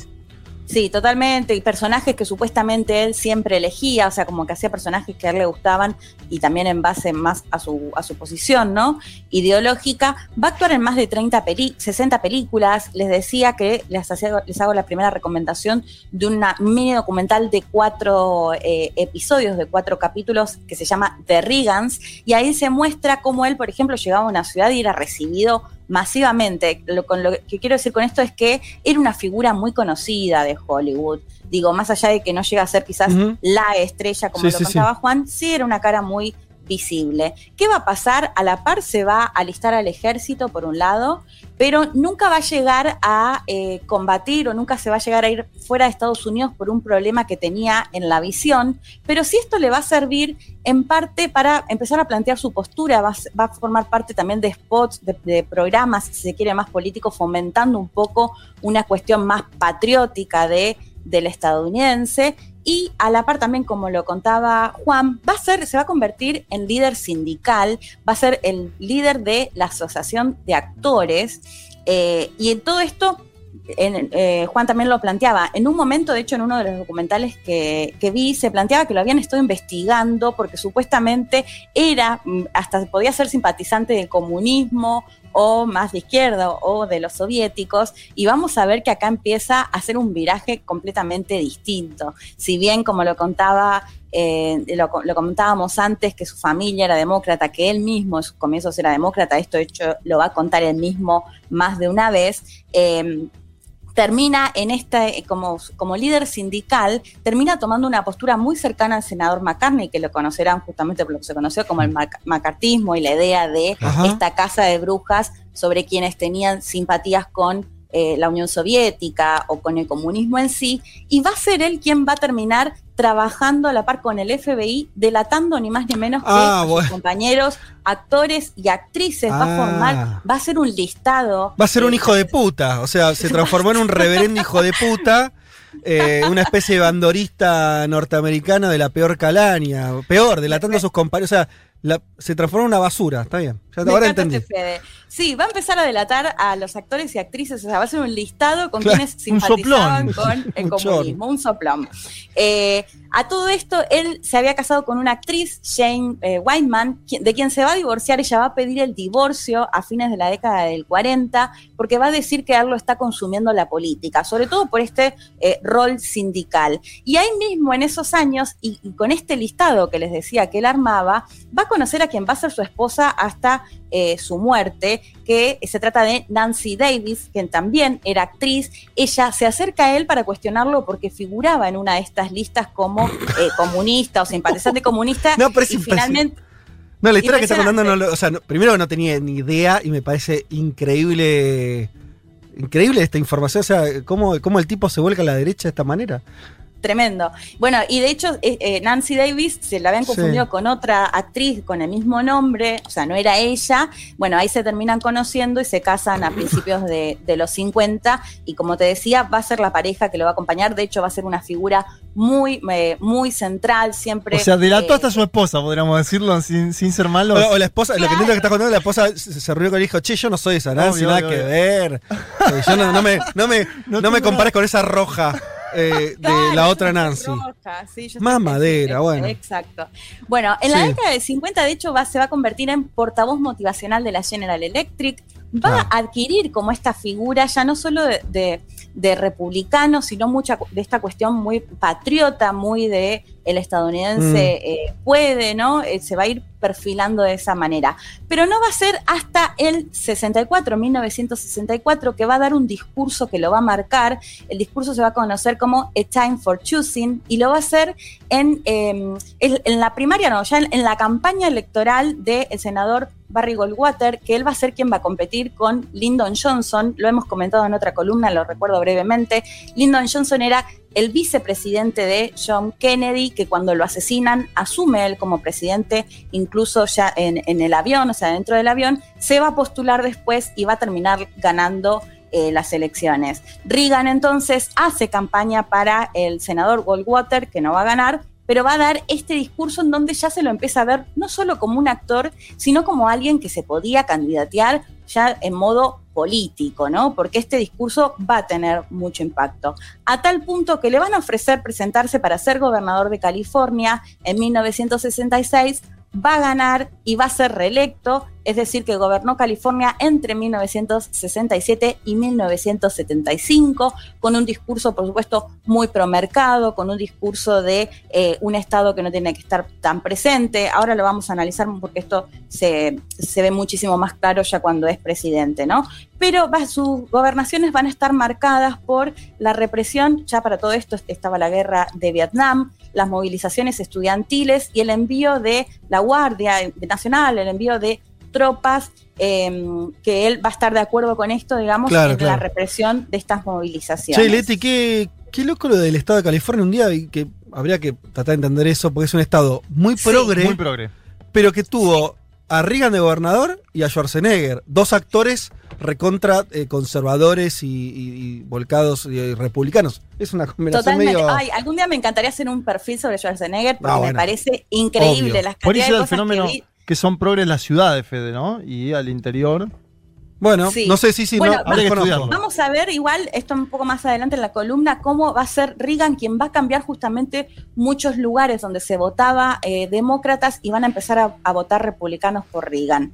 Eh, les decía, bueno, hasta acá en lo que tiene que ver con la gobernación de California, su paso nacional Sí. va a ser en el 76 que va a participar de las primarias republicanas, lo va a hacer con, o sea, va a competir con Gerald Ford, de nuevo, Gerald Ford era un- el vicepresidente de Richard Nixon, que cuando Nixon eh, renuncia por el escándalo del Watergate, él va a asumir, Ford se va a presentar después también y va a perder con el demócrata Jimmy Carter. Mm, Eh, Reagan compitió entonces en la primaria con Ford y, eh, y perdió. pierde, claro. Pierde, pierde esa primaria. Pero se va a volver a presentar en las primarias de 1980 y ahí sí ya va a ganar su primera elección como presidente de Estados Unidos. Con 69 años va a ser el presidente más longevo hasta ese momento, que incluso va a ser hasta el momento en el que asume Donald Trump, que asume, no si no recuerdo mal, con 70 años y que bueno, ahora se vuelve a romper esto con, por supuesto, la llegada de Joe Biden y sus 77, 78 años. Claro, claro. Y va a ser también el primer presidente de Estados Unidos divorciado. Mira. Les había contado que se había Sí. divorciado antes. Sabemos que esto nos puede parecer una cuestión media tonta por ahí para nosotros, pero que eh, los políticos en general les encanta mostrar su pareja Mm. heterosexual, ¿no? Digo, es como algo que eh, se reafirma bastante en campaña. Bueno, él va a ser el primero, el primer presidente de Estados Unidos divorciado en asumir en ese cargo. Pero, ah, perdón, pero asumió ya Sí. co- en pareja, o sea, casado, Con- me imagino, con. eh, con Nancy Davis, Con que ya Nancy después va a ser Davis. conocida como Nancy, Nancy Reagan, claro, Exacto, exacto. Si les parece, volvemos a escuchar a Juan Negri, que él nos contaba un poco acerca de estas dos presidencias y qué fue lo que hizo como mandatario de Estados Unidos. Lo escuchamos. Reagan presidente asume en 1981 luego de una presidencia considerada fallida como la de Carter. Reagan lleva adelante un programa económico muy radical en términos de lo- el cambio con lo que había sido el paradigma anterior. Revitaliza el conservadurismo, la derecha estadounidense con su programa de reducción de impuestos, reducción del gasto social, desregulación eh, que genera un importante crecimiento económico, una baja de la inflación, aunque también obviamente un aumento de la desigualdad y mayor déficit, que eso estaba motivado en parte por el hecho de que Estados Unidos gasta en ese momento muchísimo dinero en defensa. La agenda externa fue súper importante durante el gobierno de Reagan. Reagan era un anticomunista profundo y comprometido, hace de su, de su relación hostil con la Unión Soviética una de sus grandes banderas. La combinación de eh, la revitalización de, de la economía, del sentimiento patriótico, del anticomunismo, lo transforma en un presidente muy, muy popular y su reelección en 1984 es por escándalo. Uno de los triunfos más contundentes en la historia de Estados Unidos es el triunfo de Reagan en 1984, donde gana 49 de 50 estados, solamente le faltó uno, Minnesota y la ciudad de Washington. Pero es un triunfo arrollador. Bien. Bien, ahí Exitoso, Juan nos contaba un poco lo que fue la primera y la segunda presidencia, marcándose su discurso muy promercado, lo que comentábamos antes, Fede, y vos lo, habías comentado hace poco en una columna, si Roosevelt fue para los demócratas un corrimiento más a la izquierda, ¿no? Con un programa más progresista, si se quiere. Reagan lo es para el, para el Partido Republicano hacia la derecha, ¿no? Mm. Con esta idea de eh, acá se diría no que el Estado no mantenga vagos, Una- un, un poco ese era su planteo de hay que recortar el gasto público, sí había déficit, pero era porque sobre todo eh, se, se gastó mucho, mucha plata en defensa, en un contexto muy particular de Guerra Fría también, un contexto internacional eh, bien, digamos, movido. Eh, todo esto es lo que va a marcar estas dos presidencias, esta idea también de, de, de, como el, orgullo de ser estadounidense, de hecho, a tal punto que decíamos hoy que era carismático, él mismo va a decir que para ser presidente se necesita ser un poco actor, ¿no? Y claramente él va a poner eh, las fichas también en esa capacidad que tenía de oratoria, de hecho eh, me vi varios discursos y demás, siempre con algún chiste, siempre, eh, digamos, como que caía simpático, incluso quizás en quienes no pensaban de, de su manera. Y un dato que no quería dejar pasar, cuando él asume en el 81, a los dos meses hay un intento de asesinato. Acá les recomiendo la segunda película que es Killing Reagan, del eh, Rod Lurie, que va a tratar justamente todo este intento de un chico con problemas eh, psiquiátricos co- que estaba obsesionado con la actriz Judy Foster y básicamente lo que plantea, al menos esto es lo que se plantea en la película de acuerdo a lo que se sabe, para llamar la atención de esta actriz habían asesinado no hacía mucho a John Lennon y justamente el asesino de él se había dado a conocer en los medios de comunicación. Lo que plantea un poco es, bueno, quizás si yo asesino al presidente, también voy a tener la Voy a atención ser famoso. de ella. Claro. Claro, voy a ser famoso, vas a- se va a ver mi cara. Eh, va a un acto donde cuando sale del hotel le dispara, se ve que le dispara al eh, secretario de prensa. A menos esto se muestra todo muy bien en la película. El guardaespaldas se tira sobre Reagan, lo llevan en el auto. En un momento Reagan le dice, eh, me parece que me quebraste la costilla porque eh, estoy teniendo problemas para respirar. Lo llevan al hospital y descubren que había recibido un impacto de bala en el pulmón y de ahí va a tener una cirugía de muchísimas horas porque no podían sacarle esta bala eh, del pulmón. Imagínense toda esta situación en un país donde ya había sido asesinado otro presidente. Bueno, finalmente la cirugía es exitosa, logran sacarle esa bala y va a gobernar desde el 81 hasta el 89. Así que esa peli también se las recomiendo, Killing Reagan. Eh, en todo este contexto le hablábamos de lo de la Guerra Fría, también él se va a reunir con, eh, con el líder soviético Mikhail Gorbachev. Le va a negociar el tratado para el desarme nuclear, le va a pedir que se, se va a pedir antes que se, eh, termine el muro de eh, Berlín. Bueno, va a tener muchísima esta postura que planteaba Juan, muy anticomunista, eh, va a estar en, en todos sus discursos, en todas, digamos, las posturas, distintas posturas que va teniendo, va a financiar todo aquel movimiento que sea contrario a la posibilidad de que en algún eh, gobierno, ya sea de Latinoamérica o donde sea, tenga alguna inclinación de izquierda o Bueno, el caso, el caso de Nicaragua es clave, ¿no? Por, por la fecha de Nicaragua, la revolución nicaragüense es del año 79, Reagan asume dos Sí. años después, y es Reagan, eh, la administración de Reagan, los que directamente arman a una oposición interna nicaragüense directamente. Y, y, y le, y mantiene una guerra, le genera una guerra interna en Nicaragua hasta, durante 10 años, hasta el 89. Financiado, Exacto. aparte, hasta que Sí. pierde la elección. Financiados, en el 90. entrenados, todo. Todo. Exacto, Fede, eso es lo que va a marcar estas dos presidencias eh, de Reagan.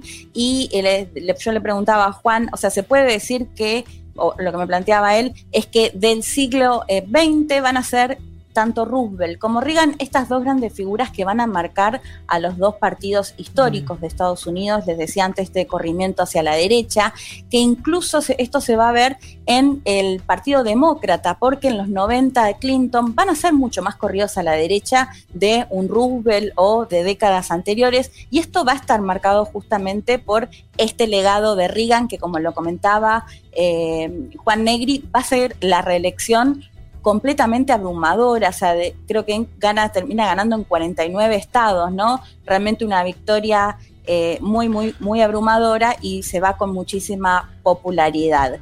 Eh, De hecho, lo nombrábamos antes también, Donald Trump va a tomar muchas de estas cuestiones de la ley y el orden, Sí. de eh, pararse esto como de hacer Estados Unidos grande eh, nuevamente, bueno, un montón de estos legados de Reagan. Si les parece, escuchamos ya el último audio de Dale. Juan Negri que nos contaba cómo cambió un poco esa, po- esa eh, posición o composición de eh, electoral, ¿no? Que lo planteábamos antes con el caso de California, de cómo votaban históricamente y cómo fue cambiando esto después de las presidencias de Reagan. Lo escuchamos a Juan Negri de nuevo. Fue un presidente influyente en su pospresidencia como lo había sido en su presidencia, pero sí deja un legado súper importante. Es el presidente que marcó al Partido Republicano de maneras muy claras. Aún hoy el Partido Republicano, casi todas sus figuras levantan sus banderas. Movió el sistema político estadounidense hacia la derecha, revitalizó el conservadurismo y en ese sentido, digamos, este, también motivó cambios electorales muy profundos, sectores que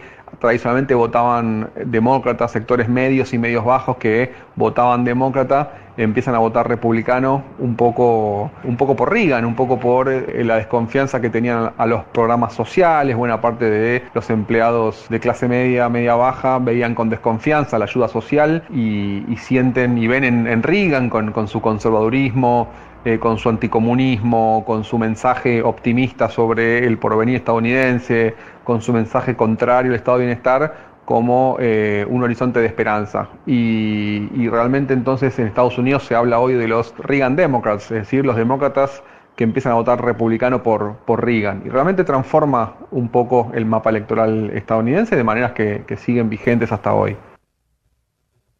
Bien. Bueno, lo escuchábamos contando esto de lo que hablábamos y ya para ir cerrando, eh, como lo decía Juan, no fue, sabemos que los presidentes de Estados Unidos suelen tener bastante participación una vez que ya dejaron eh, el gobierno. En el Mm. caso de Reagan no fue así porque él eh, termina eh, su gobierno en 1989 y el 5 de noviembre de 1994 da a conocer una carta pública en la que dice, "Eh, eh, mis amigos americanos, les leo solo unas partecitas, he sido informado recientemente que soy uno de los millones de americanos que se verá afectado por el mal de Alzheimer, continuaré compartiendo este viaje de la vida junto a mi amada Nancy y mi familia, planeo disfrutar cada momento de mi vida en contacto con mi familia y aquellos que me apoyan. Desafortunadamente, a medida que el mal de Alzheimer avanza, la familia sostiene generalmente una pesada carga. En síntesis, permítanme agradecerles a todo el pueblo americano por brindarme el gran honor de servirles como presidente. Bien. Cuando el Señor me llame, bueno, sigue Sí. en una parte que ahora no la estoy encontrando. eh, comienzo ahora el, el viaje que me conducirá hacia la puesta del sol de mi vida. Sé que para los americanos siempre existirá un promisorio y radiante amanecer por delante. Lo traigo porque me pareció interesante esto de que él mismo es como, es quien pone, digamos, fin eh, porque va a ser ya después no va a aparecer públicamente, pero con un momento de lucidez les escribe esta carta de alguna forma despidiéndose a los y a las estadounidenses y haciendo, bueno, por supuesto mucha referencia a Nancy que les decía va a ser una figura muy, muy clave eh, a lo largo de toda su vida. Leti, te agrego dos cosas que me parecen muy importantes. Eh, eh, acá un oyente recuerda que durante los años de Reagan fueron los años en que el SIDA empezó a ser una epidemia muy importante, primero en Estados Unidos, en el resto del mundo también, y Reagan se opuso durante mucho tiempo a, a- a pensar y a, y a- y a apoyar las campañas en contra, Claro. en contra de esa enfermedad. También acá Breaking News nos dice que la actriz en cuestión, la anterior mujer progre ella, a diferencia de Nancy, Anne Frankfurt fue la que tuvo un romance con Reagan entre el 62 y el 64 eh, y que después se casó con Mel Brooks, o sea que mira, eligió, eligió la otra punta del espectro ideológico, ¿no? Un neoyorquino progresista como Mel Brooks. Y eh, te iba a comentar además, para, para me parece también terminar de ubicar a la figura de Reagan, no es casual y no es, men- no es un dato menor que haya sido prácticamente contemporáneo a las eh, presidencias, tomando una licencia eh, de la palabra de eh, Margaret Thatcher, ¿no? Que asume en el año Claro. 69, Señor. si no me equivoco, o sea, contemporáneos, con- paralelos. Conversan sobre Malvinas. Bueno. Conversan sobre Malvinas ambos. A lo que voy es que hay un momento histórico, ¿no? Donde dos grandes potencias se corren, como vos bien explicaste, nos explicaste en el informe, Hacia bien hacia la derecha, en contra del estado de bienestar, en contra de los sindicatos de los trabajadores, etcétera, etcétera. Tuvo esa, esa compañía inestimable de Margaret Thatcher del otro lado del Atlántico. Tenemos que cerrar acá. Excelente el perfil de Rian. Eh, cada vez me gusta más esta columna 2021 con, con estos perfiles así de, de rescates de grandes figuras políticas. Eh, ya volvemos. Esto, ya volvemos escuchando Ilia Curiaquia de Valderramas. Qué lindo. Sí, haciendo Jennifer del Estero. I ain't giving you no chicha,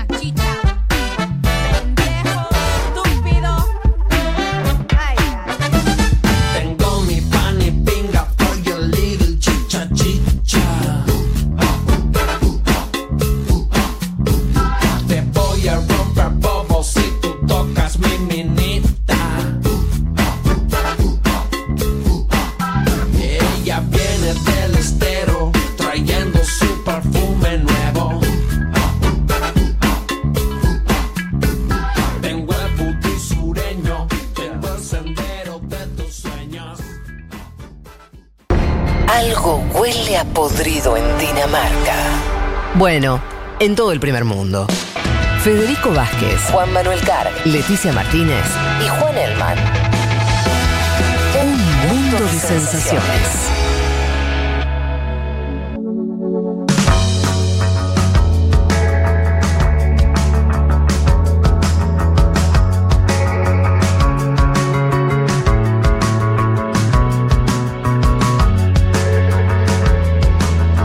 Comentábamos al principio del programa que entre los temas que queríamos tocar, queríamos acercarles lo que está ocurriendo en Paraguay, básicamente por dos motivos que además están interrelacionados. Uno tiene que ver con eh, el avance de la pandemia sobre ese país hermano, país que estuvo bastante protegido al principio, eh, que, tenía relativamente pocos casos, que lo venía llevando bien, digamos así, que en los últimos tiempos empezó a complicar.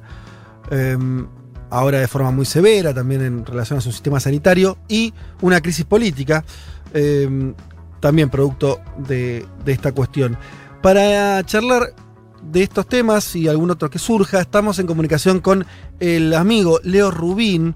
Él es eh, periodista, es conductor de Made in Paraguay, un programa eh, importante de ese país, eh, y además fue ex candidato a vicepresidente eh, de el Paraguay. Leo, ¿estás ahí? Sí, querido, estoy. ¿Cómo están, compañero? Muy ¿Cómo bien. estás? Bueno, acá te saluda Federico Vázquez y, y- y la mesa de un mundo de sensaciones. Em, te mando un, un- un saludo muy, muy grande. Digamos además que eso, que solemos vernos. bueno, antes de los tiempos prepandémicos, cuando eh, uno podía viajar, nos hemos tomado algunos, algunos cafés, algunas cervezas en, en Buenos Aires. Eh, ojalá podamos repetir eso dentro de poco, Leo. Em, comentanos, como siempre, eh, bueno, vos creo que lo tenés muy claro, la realidad paraguaya en los medios argentinos, argentinos está muy mal graficada, es, es casi insólito, diría yo, porque de hecho no pasa lo mismo con Brasil y Uruguay, las coberturas también son medio deficientes, pero algo se conoce. De Paraguay pareciera que estábamos hablando de un país que no, no, no, no fuera eh, ni hermano ni limítrofe, así que te pido que para nuestra audiencia nos comentes, eh, hagas un breve repaso de qué situación están. Empecemos por la pandemia, que es lo más urgente y lo más terrible. ¿Cómo no, Fede? Saludos a, los Juanas ahí y un gusto estar con ustedes. Bueno, de hecho, lo dijiste bien al comienzo, Paraguay, eh, los primeros meses del año pasado, manejó muy bien eh, el tema del intento de aplanar la curva.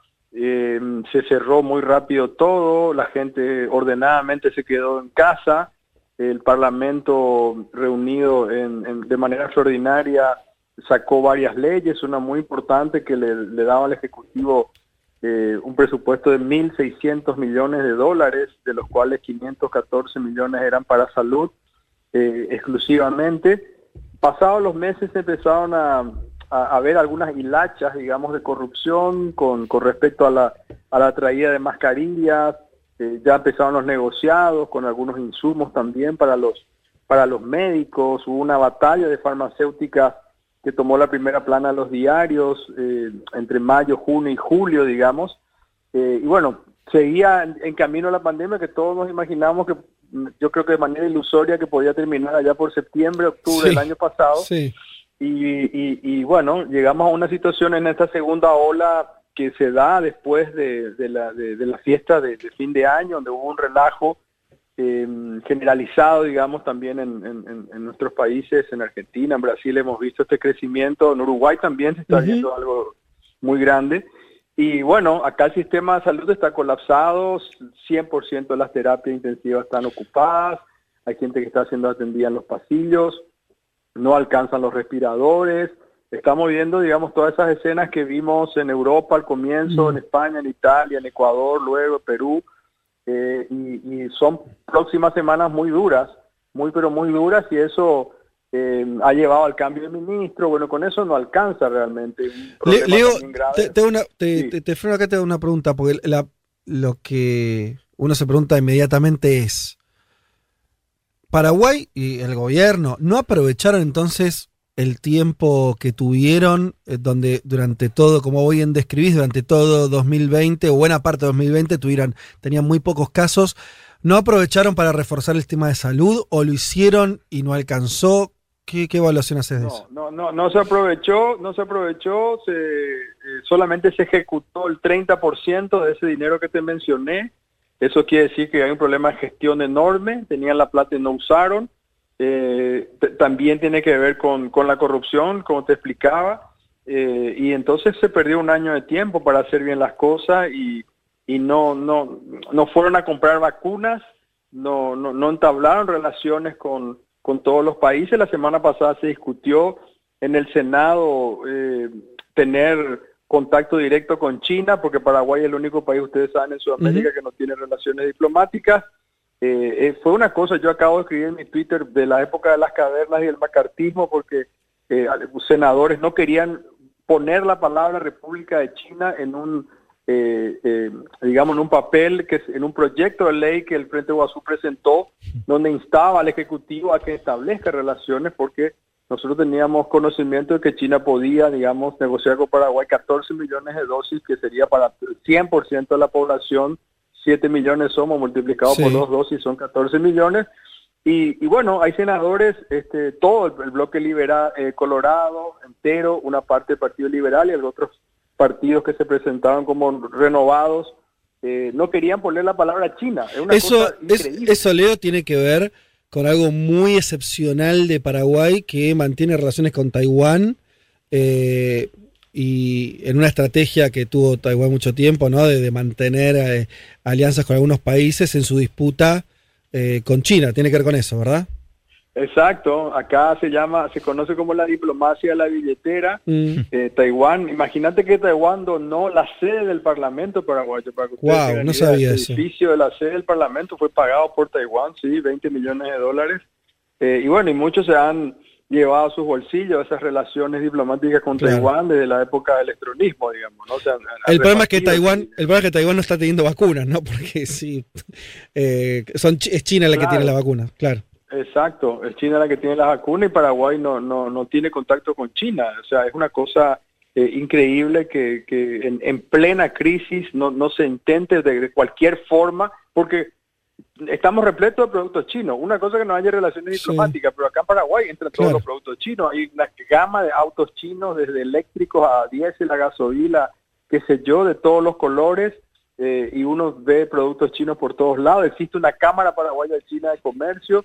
eh, solamente no hay relaciones diplomáticas, pero es tanta la, eh, la miserabilidad del Partido Colorado, digamos, eh, ante, ante Taiwán, que, que, bueno, están prefiriendo esta relación que, que- que entablar con China, una relación aunque sea muy puntual por el Mm. tema de las vacunas. Leo, te saluda Juan Manuel Carr. Te quiero preguntar eh, concretamente por el intento de impeachment que hubo la semana pasada contra el presidente Mario Abdo Benítez, que fracasó por un apoyo del sector de Horacio Cartes, el gran hombre de la política paraguaya, también del Partido Colorado. ¿Cómo está el vínculo entre ambos hoy y, y por qué lo sostiene Cartes a Mario Abdo? Sí, Juan, bueno, así es. Eh, Horacio Cartes es el hombre más poderoso del Paraguay hoy en día. Es el, eh, no solamente que tiene más dinero, eh, sino que tiene mayor poder, maneja el- la Cámara de Diputados, maneja la justicia en gran parte, la Fiscalía General de hecho, el Senado no, él quiso ser senador, ahí se le, no se le permitió jurar. Eh, tiene prácticamente el 30% o un poco más de los medios de comunicación bajo su dirección, por así decirlo, y bueno, grandes negocios, tiene mucho poder, y él es el que le sostiene a Mario Abdo Benítez porque él no quiere ser responsable de la caída del Partido Colorado. Entonces, esa es una de, la- esa es una de las razones, y, y también con eso él juega con, esta situación de decir, yo no estoy en el gobierno, pero voy sacando ministros que no, que, con, quien he tenido problemas o con quien he tenido enfrentamientos internos, eh, y hasta el momento eso es lo que ha sostenido Abdo Benítez, los votos de, del, llamado Honor Colorado, que es el nombre del movimiento de, de Horacio Cartes, que coincide con su sigla, una, coincidencia nada más. Así que por eso no está, seguimos teniendo a este mismo presidente. Eh, Leo, estamos hablando con Leo Rubín, para los que empezaron a escuchar eh, ahora la, entrevista. Eh, te defino como periodista, político, expolítico. ¿Cómo, cómo te, te cabe algún rótulo? Mm, Sí, bueno, soy periodista porque está en mi ADN, Sí. Fede, así que eso no, no, no, no, no, no niego mi nación para nada. Perfecto. Me siento orgulloso. Eh, estamos hablando sobre la realidad eh, eh, paraguaya. Eh, ¿Qué más, qué ves para adelante, como a, a modo de cierre? ¿qué, qué, mm, a ver, por un lado, estás, es muy difícil siempre, ¿no? En medio de una crisis como la, la que están viviendo. Estamos viviendo todos una crisis, porque estar en medio de una pandemia es, es una crisis, estés un poquito mejor o peor y nadie está bien mientras no tengamos a nuestra población vacunada y a salvo. Pero ves para adelante en este contexto mm, el próximo mes, no sé, eh, va a aflojar, la, idea es que, que van, eh, empiezan a causarse de alguna manera la gestión, eh, o, o ves que todavía el escenario es de, de empeoramiento.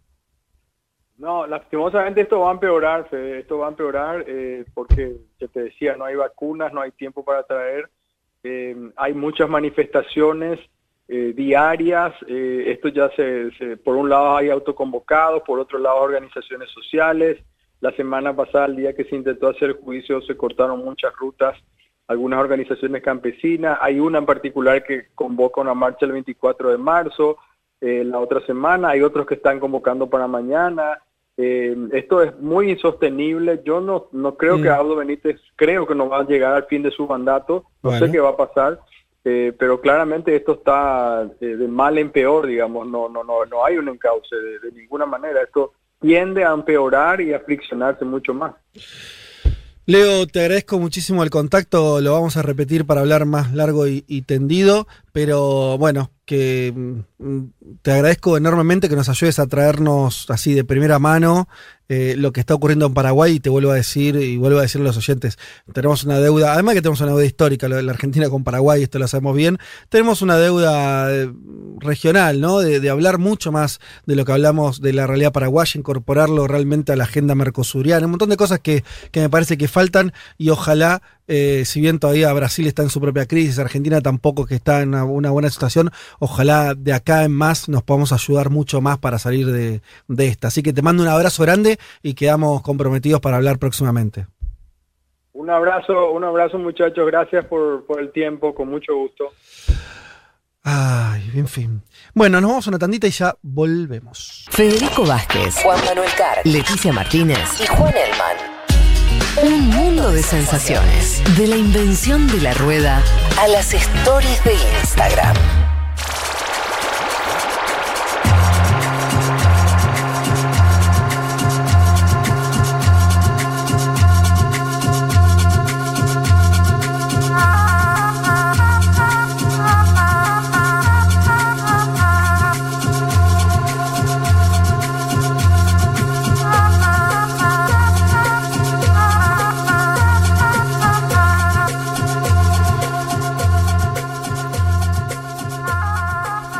Vamos ahora al otro tema de la agenda que habíamos hablado, que habíamos presentado en la, en la venta de este programa, que tiene que ver con la relación personal, política de dos países, eh, que esta semana tuvo su primer round, digamos así, entre Biden y Putin, o entre Estados Unidos y Rusia.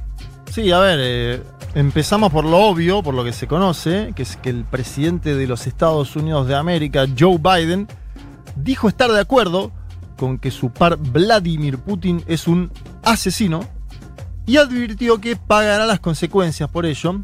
Yo diría, Fede, compañero, es una frase muy inusual en política exterior, que además se suele usar ¿no? cuando están todos los cables cortados, ¿no? Llamar a alguien asesino es.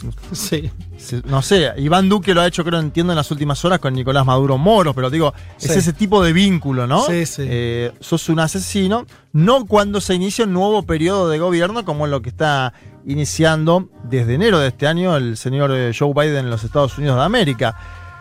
Justamente en enero conversaron Biden y Putin, tras la llegada del demócrata a la Casa Blanca, y, y Biden dijo en esta misma entrevista, lo conozco bien, Mm. lo conozco bien, obviamente, porque fue vicepresidente dos veces de Barack Obama. Eh, esto es una entrevista al programa Good Morning America de ABC News.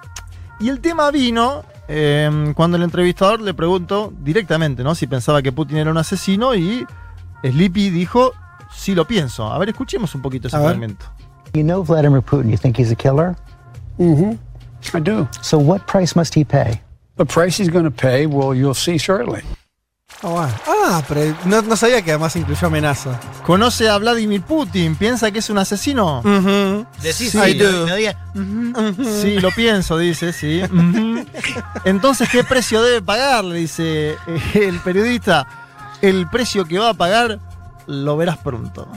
¿Cómo? Coming soon, el famoso coming soon. Yo sabes que no entiendo eh, por qué los demócratas en los últimos ocho años, no, incluso un poco menos, se la agarraron tanto con Rusia. Yo no, no- no, me supera un poquito. Bueno, ahora vamos la injerencia interna, está un poco inflado todo eso, tiene una cosa. Sí. A mí Ah, me- me- o sea, si- con China lo entiendo más. Está sobreestimulado el tema, es verdad, es Está verdad. sobre es- es Rusia, no es que no es la Unión Soviética. Bueno, en fin. Nosotros no sabemos si lo decía esto del asesino por eh, el caso de Alexei Navalny, ¿no? Este, aquel opositor envenenado que se termina curando en Alemania, fue detenido al, vol- al volver a Moscú, en febrero de este año fue condenado. Ahora bien, las declaraciones de Lippy Biden, yo sigo nombrándolo así porque Como lo hacía Trump. extraño a Donaldo el Pato, Sigue fueron- sin Twitter Trump, ¿no? No le devolvieron la cuenta. no, lastimoso. La, la verdad, hay que pedir por la, la liberación de esa cuenta. Yo banco un poco la Sí, cancelación porque- esa. ¿eh? Ah, ¿sí? ¿La cancelación la bancás? Sí, re. Ah, la cancelación. Sí. Bueno, pero hoy van por él, mañana van por ti, Vázquez. No. No. No. Bueno, muy bien. Sigamos con la, con la columna. Las declaraciones de Biden fueron el miércoles por la mañana, ¿no? Sí. 24 horas después de la aparición de un informe de las agencias de inteligencia de los Estados Unidos, y ahí voy a lo que planteas vos, incluyendo a la CIA y a la NSA, en la cual se acusa al gobierno de Vladimir Putin y al gobierno iraní, que viste que siempre aparece, Siempre metes a un iraní ahí, sí. de, inten- de- de intentar interferir a favor de Donald Trump en las últimas elecciones pesado, presidenciales, boludo. las del 2020, ¿eh? las del año pasado. Sí. De acuerdo a este informe, y cito textual, Vladimir Putin autorizó una, comillas, amplia, gana- amplia gama de operaciones para minar la confianza pública en el proceso electoral y exacerbar las divisiones en Estados Unidos con el fin de apoyar a Trump, ayudar a Trump y dañar tanto a Joe Biden como al Partido Demócrata. Esto aparece así en el informe. Eh, y vuelve a aparecer aquella presunta idea, ¿no? De que Vladimir Putin está permanentemente contra el Partido Demócrata. Lo decíamos Sí. antes, ¿no? ¿Se acuerdan que esto fue central en la campaña del año 2016? En Moscú contestaron en ese momento primero a la, a la- a la cuestión de las agencias de inteligencia. Habló Dmitry Peskov, que es el vocero del Kremlin, que es muy cercano a Putin. Dice sobre el, el informe, carece totalmente de fundamentos y no aporta ninguna prueba. No estamos de acuerdo con sus conclusiones. Peskov incluso dijo que era de baja calidad el informe. Claro, como Eh, sí. como una truchadita, sí. y que tenía una intencionalidad para él. Obviamente, cuando habla Peskov, no habla Peskov, habla Putin también. Que es promover mayores sanciones contra el gobierno de su país, ¿no? Ajá. Las sanciones de fondo. Bien. Y además, el día martes se había conocido una preocupación del Ministerio de Defensa de los Estados Unidos por la creciente influencia de Moscú en América Latina, haciendo alusión ¿A qué? a las vacunas Sputnik. Claro. Dice el almirante Craig Faller, que es del Comando Sur estadounidense, la pandemia del COVID-19 proporcionó otra vía por la cual ampliar su campaña para superar a los Estados Unidos en el ámbito de la información. Atención, lo dice Craig Faller, almirante de los Estados Unidos, jefe del Comando Sur estadounidense.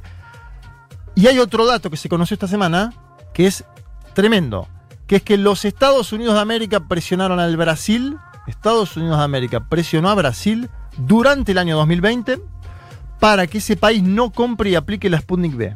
Estados Unidos lo dio de vuelta porque sí. es un dato. Estados. Unidos presionó a Brasil durante el año 2020 para que no compre la Sputnik B.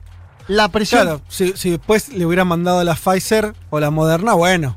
Estaba contento Brasil, pero No le mandaron nada. No le mandaron nada, tiene la Sinovac. La presión fue ejercida por la Oficina de Asuntos Globales del Departamento de Salud de los Estados Unidos de América. Y esto se conoció porque lo filtra el propio Departamento de Salud de Estados Unidos. Atención al dato, ¿eh? Como diciendo, nosotros dijimos que no tiene que haber la vacuna Sputnik en Brasil. Es también una mojada de oreja a Jair Bolsonaro, a su manera, porque están filtrando información mm, desclasificada. Y se- eh, esto estaba en un subtítulo que era casi el fin de la metáfora. Se llama Combatiendo las influencias malignas en las Américas. ¿Qué te parece? Mirá vos. Combatiendo las influencias malignas en las Américas. Vete que volvemos a lo anterior, porque decís, bueno, y entonces, pero el, el tema es que no se ve la otra parte. Vos decís, bueno, mira, no, no, no queremos que entre Rusia. Les vamos a dar 100 millones de vacunas. Bueno, hay una disputa ahí. Ahora, No le doy amigo, nada. si no me da nada, yo me voy a abrazar a los rusos, a los chinos, a, lo- a los iraníes, al que, el que tenga vacunas. Bien, y sobre esto opinó en Twitter. eh, La, la- la vacuna Sputnik tiene una cuenta en Twitter. Sí, Muy sí, bueno. es muy buena, Y muy a- ayer, de hecho, Sí. ayer, de hecho, felicitaron a Carlos el Indio Solari por haberse vacunado con la Sputnik y le pedían que componga un tema. ¿Es oficial? Sí, es oficial. Y ayer, eh, en esos días, publicó ante las amenazas a Brasil los esfuerzos para socavar las vacunas no son éticos y están costando vidas, es verdad lo que dice el Twitter oficial de la vacuna Sputnik. Vladimir Putin le contestó a Biden en dos ocasiones, primero el jueves, eh, vamos a pasarlo y trato de traducirlo en simultáneo. Dale. En cuanto a las declaraciones de mi colega estadounidense, ah, como él dijo, nos conocemos personalmente. ¿Qué le contestaría? Yo le diría que tenga buena salud. Le deseo buena salud.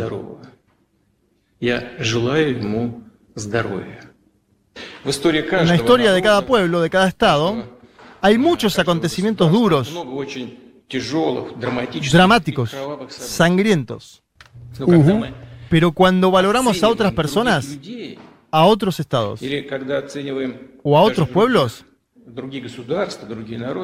es como si nos mirásemos en un espejo. Siempre nos vemos a nosotros mismos. Me acuerdo que cuando era niño discutíamos en el patio, solíamos decir, el que lo dice lo es. Ah, pero es hermosa la cita porque además yo pensé que era más pavota. Él explica todo con cierta profundidad de decir, che, ojo que esto es un espejo. Y dice, como decíamos cuando éramos chicos. O Me sea, acuerdo cuando era niño, Che, perfecto la de Putin, patio, ¿eh? Una retórica muy, el muy que lo dice lo es. Solo un apunte, perdón, esto no es radio. Juan no le no está con computadora, no está leyendo. O sea, él traduce. En simultáneo, la real. pasada tradujo el chino y ahora está. No, no hay computadora, digo, aviso a que están escuchando. Agradezco el QI, bueno, si, si me quieren pagar más, más cursos, yo estoy. Bueno, Putin además, a- además de esta cita, ¿no? Donde es, medio una meada, podríamos decir, ¿no? Con, Ah, pero con cierta altura. Yo pensé que tenía menos altura, altura. con mucha porque se conoció la frasecita. no, con mucha Y, altura. y con data a favor, ¿no, Juanma? Porque por un lado, en menos de dos meses de presidencia de Biden, hace menos de un mes bombardeó eh, en Siria y asesinó a más de 20 personas, ¿no? Sí, Digo, como claro. que también tiene esa data a favor. Y por otro lado, las acusaciones de este informe serían como una especie de carpetazo, digamos, nada que tampoco Estados Unidos no haya hecho No, fuera de olvidate, su país. Leti. Totalmente de acuerdo. De hecho, fíjate, Leti, que Putin después se permite opinar de algunos pasajes de la historia de los Estados Unidos de América, ¿no? Un tipo- Claro. habla de la- del largo periodo de la esclavitud, habla del actual movimiento, Black Lives Matter. Es decir, un tipo picante para contestar, con altura, porque, a ver, tiene un tono monocorde y te la aplica con ese tono monocorde, no es que se enoja, no es efusivo. No. Te la aplica No, no. con ese tono monocorde como si te aplicara la Sputnik B. Y finalmente proyecta a futuro, porque dice, igualmente Putin, ¿no? Analiza todo Ujú. esto, la historia, y dice, trabajaremos con ellos, pero en aquellas áreas en las que nosotros mismos estemos interesados y en aquellas condiciones que consideremos beneficiosas. Claro. Mientras eso pasaba en Estados Unidos, le preguntaron a Jem Psaki, que es la secretaria de prensa de la Casa Blanca, por las declaraciones de Joe Sleepy Biden. Lo escuchamos y lo traduzco después, porque me cuesta más. Biden regret calling Vladimir Putin a killer? No, the president gave a direct answer to a direct question. So then how is that, how, you don't want to escalate tensions, how is that constructive to the relationship when you talk about diplomacy being primary between the U.S. and Russia? Well, President Biden has known President Putin for a long time. They've both been on the global stage for a long time, worked through many iterations of a relationship between the United States and Russia, uh, and he believes we can continue to do that. Ujú. ¿De quién es el mm ese? Bueno, De, de Biden. el pre... qué velocidad, qué, cómo está el. Nancy. Qué Ahí velocidad. I do. I do. Bueno, em, el presidente Biden contestó de forma directa a una pregunta directa, decía la vocera de la Casa Blanca, conoce al presidente Putin desde hace mucho tiempo. Ambos han estado en la escena global. Le intentaba por ahí bajar un poco el precio, ¿no? Eh, Sí. A la, a la inflamación producida, Fede, pero yo diría, no, no mostrando también ni compunción ni agobio ante la situación creada, sino diciendo pasó esto. Ya está, pasó. Lo dijo, lo dijo, lo, es que lo dijo demasiado directo, no es que. Ujú, na- I- I na- do. sí, claro. Pero. Qué cosa, ¿eh? Yo En me- todo este escenario Sí. pochoclero, Sí. volvió a aparecer el señor Vladimir Vladimirovich con una campera voluptuosa. En sus Eh, grandes fotos. Esa- eh, Eh, una de esas que Sí. de esas de sus camperas verdes, voluptuosas, que tiene algo ahí, no sé si de, de cuero, vaya uno a saber. Ajá. Que- Mm, y lo invitó a, Vladi- a Joe Biden Le gusta, le gusta. está- Dale, sigamos. a un debate online. No, a mí no me gusta. No, no es el Estás, chalequito de estás a Barack 30 no- segundos del trajecito no de es el Leti, ya la chalequito. escuché esa. No, no es el Dale, chalequito Juanma, de Barack decilo, Obama. decilo. No, no. Eh, es, muy- es un tipo muy, muy frío para mí, Vladimir. Sí. Quiero que escuchemos al ex KGB y después lo A ver. traducimos. А, Я хочу предложить президенту Байдену Quiero invitar al presidente Biden продолжить наши дискуссии. a continuar но nuestra при discusión. условии, Что мы это Pero сделаем la condición фактически в de que прямом lo hagamos en эфире, vivo, онлайн. como ellos dicen Без online, всяких задержек, а прямо sin demoras, с- в открытой directamente. прямой дискуссии. Мне представляете, Un что debate было abierto. бы интересно и Me для parece que sería народа interesante России, и для э, Para народа nuestro pueblo. Соединенных Штатов, да и для многих других стран.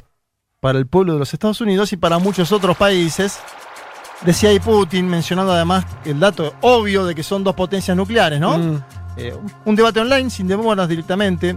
De Es hecho, raro la invitación igual, nunca, eh, no recuerdo invitación Bueno. a, a debates online, eh, o sea, o debates entre presidentes de distintos Pero países. viste que en general el que, el que llama debate al otro está diciendo estoy ganando, ¿no? Sí, es una forma de decir, yo me la sigo bancando. A ver, vos, además de decirme asesino, ¿tenés algo más ahí?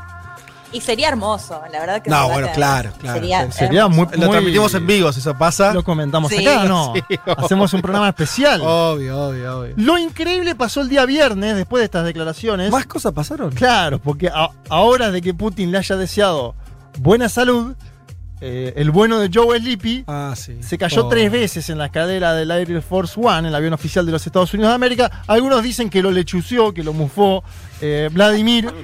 Otro- otros, como Andy Chango, dicen, no, este señor ya tiene una edad Una edad que le va a pasar esto. muy avanzada. Sí. Sí. De hecho, Andy dijo, es como Sabina, se va a ir cayendo cada vez más. No sé por qué menciona a Sabina, pero... Ah, porque Sabina se Porque cayó. se cayó en un Y Sabina se va poco. cayendo, claro, de los escenarios. Pasa Bueno, que Biden la quiso cancherear igual, quiso subir rapidito y bueno. bueno, pero se Ah, cayó, chico. se cayó un- tres es veces. señor subiendo las escaleras, por favor, mínimo de respeto. Sí, chico, sí, ¿no? sí. La quiso No. cancherear. Ah, no me No, no, no que dijo, para mí Leti lo- Un límite te pido. No, está bien, yo interpreté lo mismo. Cuando él se cae la primera vez, Quiere seguir, ¿no? quiere, Como quiere diciendo- mostrarse como un veinteañero que dice, ah, pum, me levanto al toque. Y peor, se cayó. Es lo- a veces a uno le pasa eso. Bueno, como sea, es una Un imagen problema. que no es una imagen que no, no muestra vitalidad en la jefatura del Estado de la principal potencia de este planeta. Es como, ¿te acordás cuando Angela Merkel empezó a temblar, que le tuvo Ujú. tres, cuatro episodios? Después, por suerte, está bien ahora la señora Merkel. Todos dijimos, che, ¿qué está pasando en Alemania, no? O sea, claro. no, y hacía son- pocos días que se había olvidado el nombre de un funcionario Biden también. Sí, y le dijo en esta semana, dijo la presidenta Kamala, Joe Biden anunció a Kamala como, Como presidenta. Con lo cual, si uno va sumando datos, uno por ahí entiende por qué el, eh, el señor Vladimir Vladimirovich le deseó buena salud. Lo que sí me parece claro, como para ir. eh, La cuestión de la edad en Biden va a ser un tema que le va a atravesar en su mandato, eso seguro. Pero segurísimo. Más allá de que le vaya bien o mal en eso, Sí. ojalá que Y no. de hecho, él mismo, pero- él mismo ya dice que es un solo mandato. Claro, claro, por eso. Es un tema, es muy, es muy grande. Es grande. Sí. Ahora, uno. Y eso que O sea, Putin yo me caigo en las escaleras. Me filmás a mí 10 minutos, me caí en las escaleras, me, tiré- me tiré el café, pronuncié mal tres nombres, Sí, sí. me olvidé el nombre de, de mi hija, qué sé yo. o sea, pero no sos presidente de los Estados eso. Unidos de América y no estás Pero- permanentemente televisado. por eso, peor. O sea, eh, a favor de Biden, quiero decir. Es difícil lo que en este por caso, delante. a favor tuyo, porque no se muestra todo eso, pero Sí, sí. No, a favor de Biden, disculpando. digo, eh, se cayó la escalera. Digo, le, van, le van a pasar esas cosas, un señor mayor. sí, por ahí no hay que filmarlo cuando sube. Vaya uno a saber cuál va a ser ahora, a partir de ahora, La estrategia de comunicación. el ceremonial de la presidencia de los Estados Unidos de América. No es lo mismo Barack Obama, que tenía una vitalidad eh, fenomenal, grande, que aparece tirando Trajecito. triple, el trajecito que le gusta a Leti, que el señor Joe Biden. Lo que sí me parece claro, como para ir finalizando, es la preocupación de los Estados Unidos de América en torno a la influencia de la vacuna Sputnik B en América Latina. Me parece que este es un dato de la semana, más allá Mm. del asesino, más allá del eh, decir vamos a un debate online. Porque lo decíamos antes, va desde México hasta la Argentina, incluso pasando por Paraguay. Eh, si a esto le sumamos la llegada de Sinovac y Sinopharm de China a otros países del continente, complejizamos más el escenario, es lo que veníamos debatiendo antes, ¿no? Y, y yo vuelvo a mencionar el caso de Colombia. Colombia es el país, si se quiere, más cercano a los Estados Unidos por tradición eh, política en los últimos 40 años en América Latina. Tiene acceso a vacunas de AstraZeneca Oxford vía COVAX y tiene acceso a vacunas Sinovac de China. No tiene Pfizer, no tiene Johnson Johnson, no tiene Moderna. Chile lo mismo, está vacunando con la Sinovac. Uruguay, gobierno conservador, está vacunando con la Sinovac. ¿Algún dato nos muestra esto del escenario geopolítico? Yo pregunto, eh, eh, y tiene que ver con tu columna, ¿eh? o sea, eh, ¿cuáles son, cuál es el, el- foco de disputa real, profundo, hoy entre Rusia y Estados Unidos? Entre China y Estados Unidos lo, lo entendemos, lo venimos narrando hace mucho, es medio visible. El de Rusia menos, ¿no? O sea, ¿es Europa? Me lo pregunto, es decir, es, la disputa es... eh, si Rusia, que de hecho con la vacuna está intentando, ¿no? Como, como un, un regreso a Europa fuerte, hay que ver qué pasa ahí. Sí, Y- tiene que autorizar siempre igual fue- la, la EMA, ¿no? La vacunación. Claro, a lo que voy es, siempre Europa fue el escenario donde se vieron cara a cara Estados Unidos, primero la Unión Soviética, después Rusia, Sí. y, y se movió ese bloque. Digo, ese, es que lo- me lo pregunto porque no termino de entenderlo, ¿no? Porque económico no es, que, no es que Bueno, en Estados términos Unidos... militares, eh, digo, si uno lo compara con China, digo, hay muchos más escenarios de roce, sobre todo por OTAN, Sí. en más que nada Europa, Bien. que con China. Ahora, pero lo que vos decís mm, también me parece interesante porque yo escucho, o sea, un poco cuando se habla de Rusia y demás, es como algo que no tiene punch porque está tan claro que hoy Estados Unidos está tan volcado a la disputa con, con China Mm. y pone toda la carga de su discurso de política exterior ahí. Que lo de Rusia, digo, está claro que, que, que, no- que Biden no va a proponer lo que propuso Trump, por ejemplo, de que vuelva eh, Rusia al G7. Digo, está claro, ni siquiera lo que dice Macron respecto a acercarse a Rusia por una cuestión geopolítica estratégica. Está claro que no va a hacer eso. Sí. Y que sigue con el discurso de derechos humanos y Navalny no puede abandonar eso. Ahora, incluso cuando intenta, parece que hasta forzado. Si Cuando intenta mira, perdón. Cuando intenta rivalizar, cuando Con intenta. Rusia. claro, con Rusia. cuando Es raro, ¿no? Porque no suena como que falta. Porque a mí me parece medio un chiste lo de las elecciones.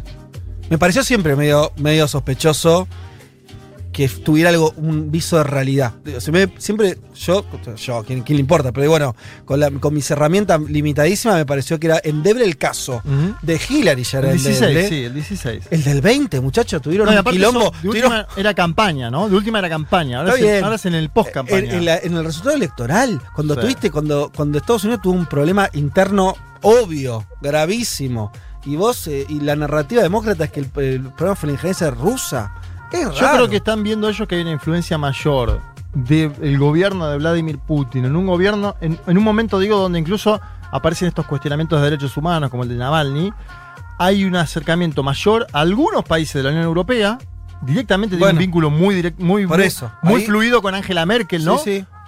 Que tiene que ver con la propia posibilidad de producir las vacunas Sputnik en eh, suelo europeo. Ya sabemos además las complejidades que hay en Europa con el tema vacunas. Y América Latina, porque el ojo también está en América Latina. Vladimir Putin, un aliado de Nicolás Maduro Moros, ¿no?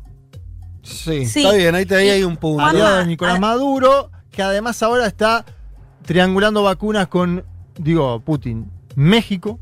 Andrés Manuel López Obrador. Por, por- por eso también Estados Unidos dice, tenemos las vacunas de Oxford AstraZeneca al pedo acá, Sí. porque están generando trombosis en Europa, mandémosela a México, hagamos política exterior con esto. Leti, que su- sumaba, digo, un dato que para mí tiene que ver sobre todo con Europa, y Juan me hablaba también del caso de Latinoamérica, porque esta semana, después de eso que dijo Biden, de, de- ya va a no, no, no dice sanciones, pero como que va a venir un- una represalia, no sé, hacen referencia, o el secretario de Estado eh, habló de el gasoducto que se está construyendo, el segundo Nord Stream, que va de Rusia y llega a Alemania, o sea, a Europa, que les dijo que a las empresas que participen de este proyecto pueden llegar a ser sancionadas.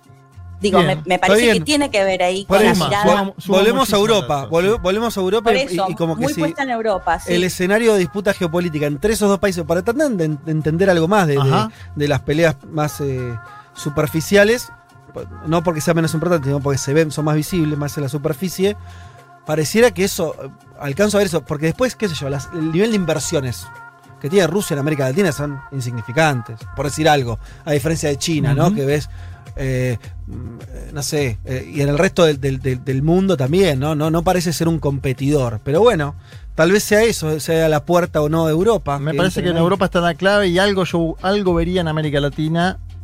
Con Venezuela, decís vos. No, no, digo, a ver, con Venezuela porque es el foco de atención de la administración Biden eh, a partir de, de lo que fue también Trump, a partir de lo que fue Obama, aquel decreto de amenaza, etcétera, etcétera. La verdad que Maduro siguió en el cargo, eh, está ahí, digamos, tiene que hacer. Estados Unidos tiene que hacer algo en el sentido de ser interlocutor. o no. El otro dato de Venezuela, y pongo un paréntesis en la columna, es un acuerdo entre Maduro y Guaidó por las vacunas. Y contá eso un segundo, pues es bastante raro. A ver, lo que no habría logrado el sistema político argentino, que de última vamos todos a elecciones y demás, lo estaría logrando Guaidó y Maduro, se me estalló el cerebro. Sí, porque hay un congelamiento de una parte de los activos venezolanos en el exterior Mm. y Juan Guaidó y Nicolás Maduro han llegado a un acuerdo para destrabar 12 millones, eh, para destrabar fondos para 12 millones de vacunas Ajá, ah, bien. en el mecanismo COVAX. Esa es plata que tiene que pedirle Juan Guaidó autorización al Departamento del Tesoro de los Estados Unidos de América para utilizarla, para que entendamos lo que son las sanciones que hubo hacia Venezuela en el último tiempo. Repongamos que Estados Unidos, cuando reconoció el gobierno de Guaidó, además de reconocerlo simbólicamente, le entregó una cantidad de activos Eso. y de guita que eran del gobierno venezolano y dijo, como yo no lo reconozco más a Maduro, Exacto. se la doy a Guaidó. Una- una- un escracho internacional que ahora le sirve a Guaidó para acordar con Maduro y decir, bueno, yo te doy esta guita. Sí, Juan Guaidó, que está mal en la valoración pública venezolana, se intenta armar de vuelta con esto y la verdad que. Ganan los dos. Yo te diría que es una buena noticia para Venezuela. Sí, en, un, en un escenario Olvídate.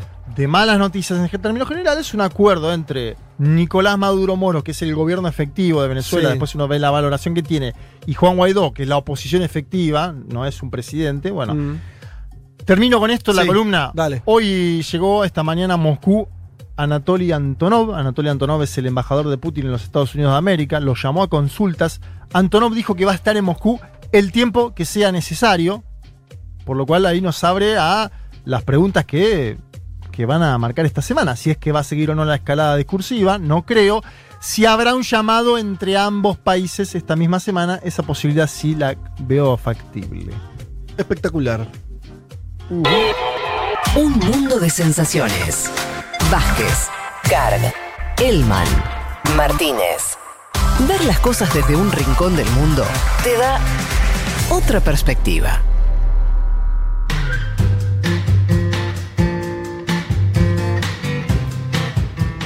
Llegó el momento de la carta enviada por nuestro musicalizador desde las playas marplatenses. Qué linda. ¿Cómo estarán hoy? ¿Templadas tal vez con viento? ¿Estará Pablo eh, con sus hijos eh, en- haciendo un poco de playa? Viste No que él sé. estaba en la parte sur, aparte. Sí. Tiene una playa al costadito de la casa. Muy linda. que yo pensé que estaba en Brasil. ¿En serio? Sí. Qué lindo. Me gusta mucho Mar del Bueno, ojalá que, que esté haciendo eso Pablo.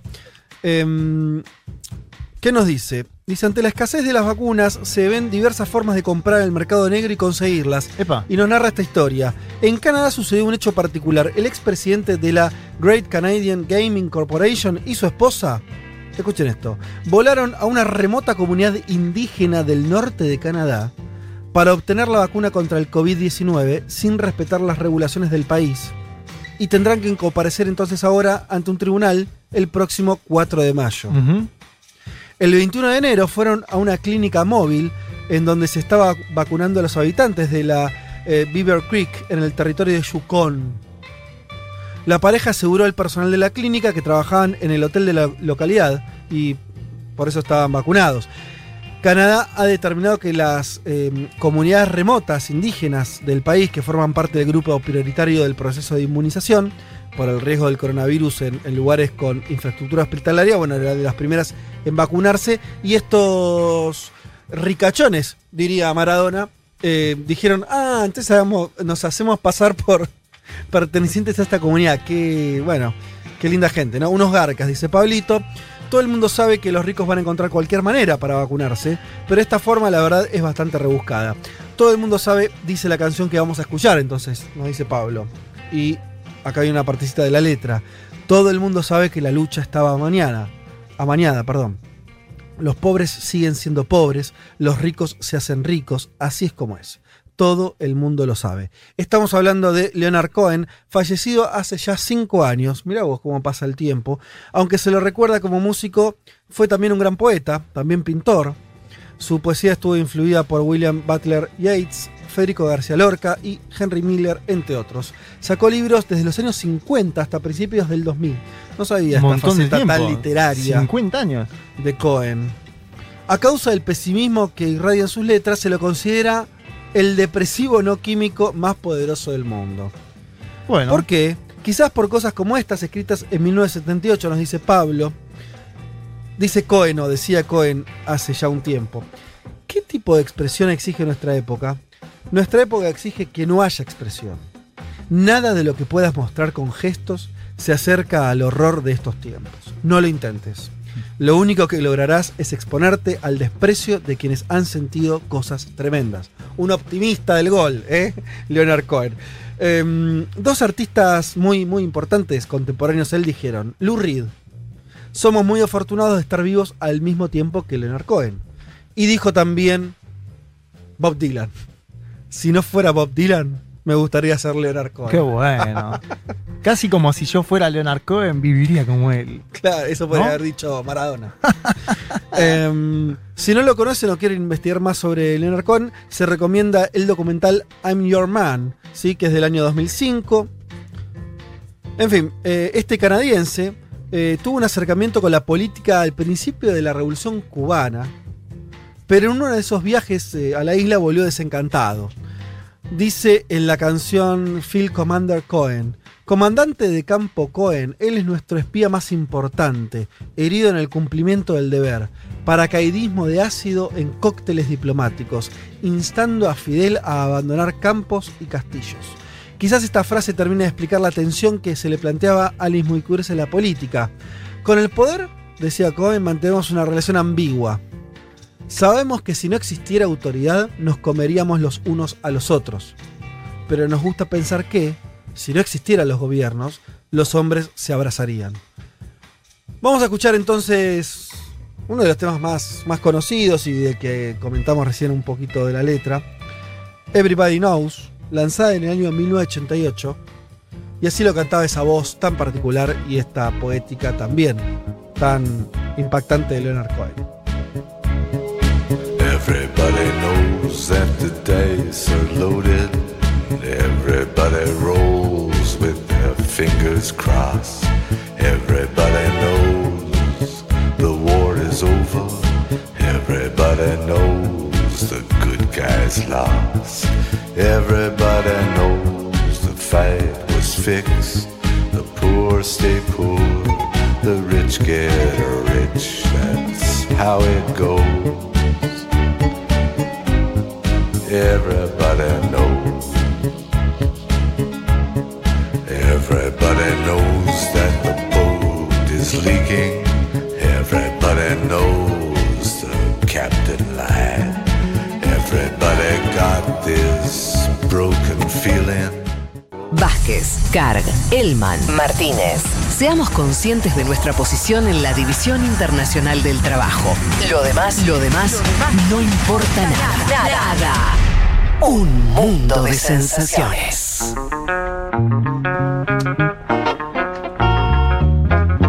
Dos y media de la tarde. ¿Empieza a picar el bagre acá? En este Mamita. momento? ¿Cómo estamos? Yo acabo de ver a, a Natalia Espósito comiendo algo por ahí, por la ventana y.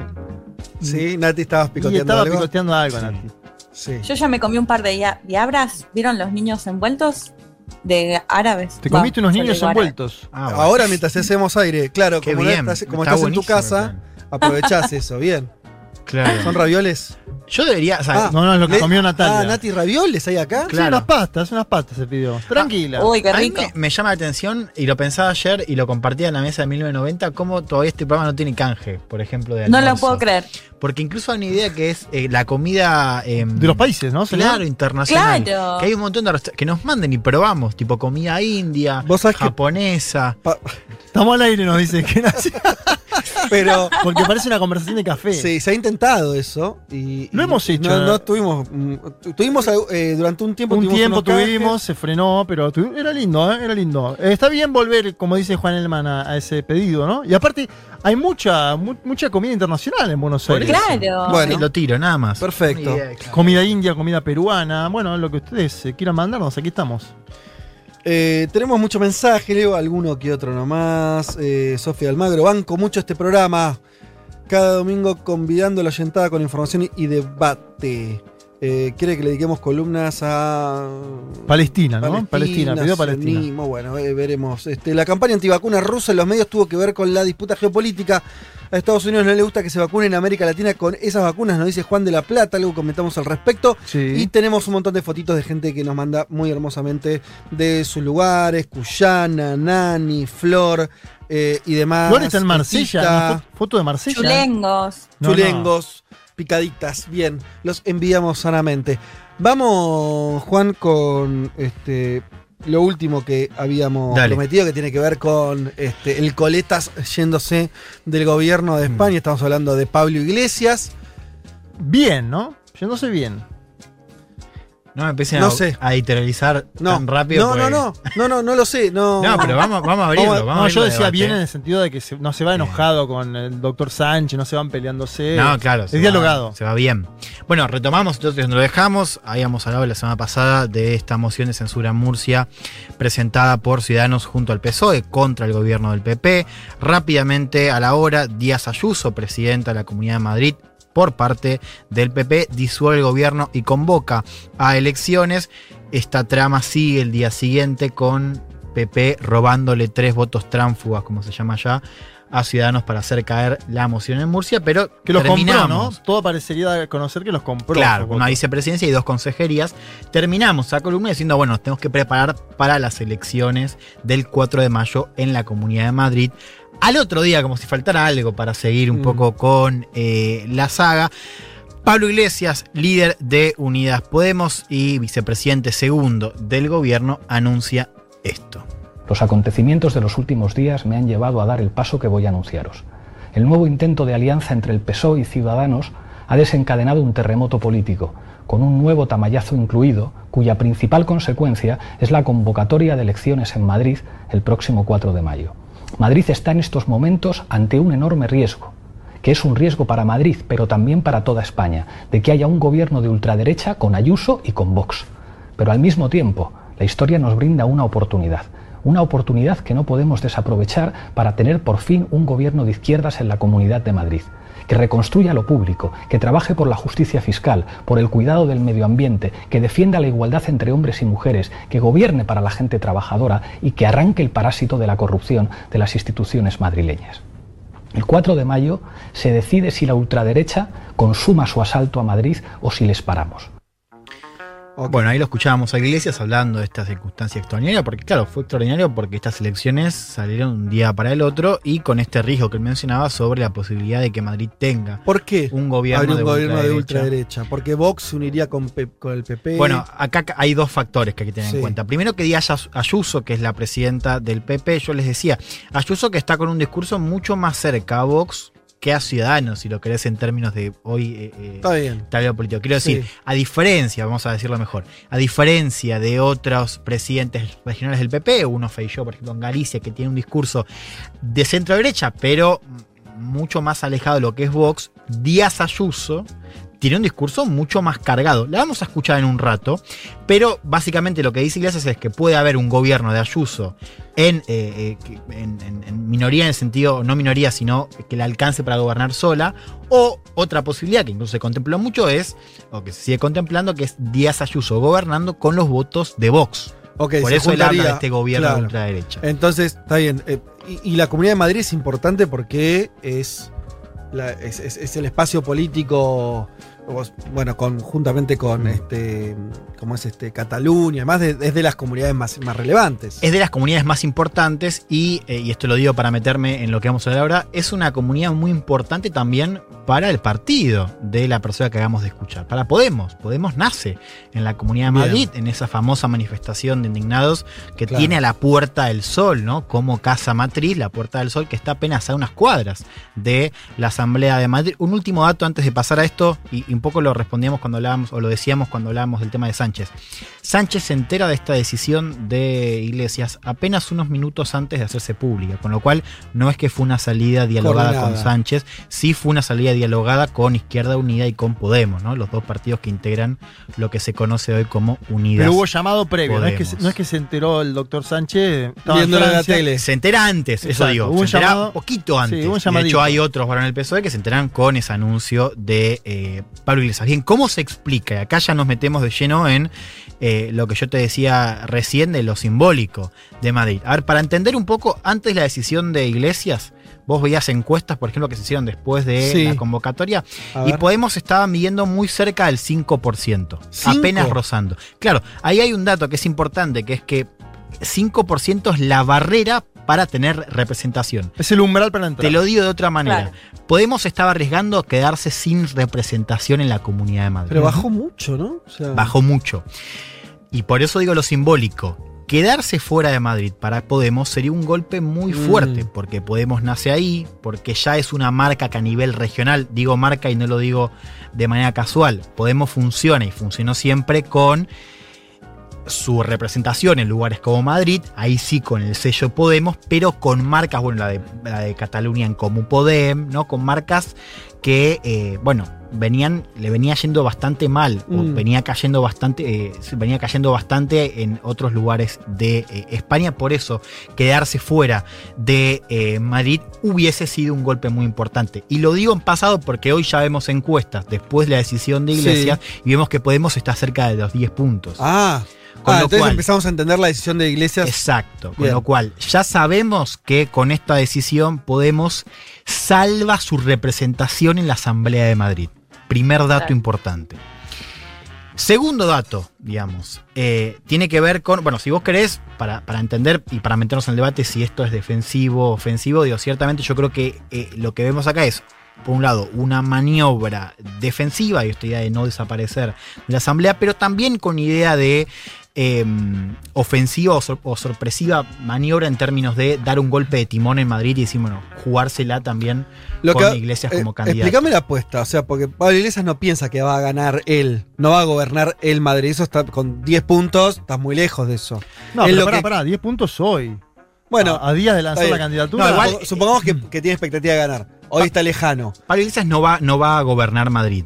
A lo que él apuesta en todo caso Sí, ¿qué es, a que su candidatura sume al bloque progresista y que la izquierda, como bloque, insisto, cuando hablo de bloque, PSOE. hablo de PSOE y de Más Madrid, ahora vamos a meternos ahí, Sí. le arrebate el gobierno al PP. Bien. Pero no como Iglesias, y como, como, como, como presidente, sí como candidato que puede juntar. No importa, pero eh, o sea, hay una lógica política bastante clara entonces en la jugada. Digo, se vuelve comprensible. Sí, claro. Sí, totalmente. Porque si él, yo digo esto, lo leo de afuera, si el tipo renuncia a la vicepresidencia del país, de, de España, el gobierno, pero se transforma en el factotum de arrebatarle a la derecha a Madrid, se anota un tremendo triunfo político también per- en términos personales, Juan, creo yo. No, totalmente, digo, si. Igual esto- cambia, ¿no? Si es él o no. A ver, porque lo que dice Juan es, yo no lo veo posible presidente de la Comunidad de Madrid en términos de lo que dicen las encuestas hoy. Sí. Yo creo que hay que dejar de dar un poquito más de tiempo.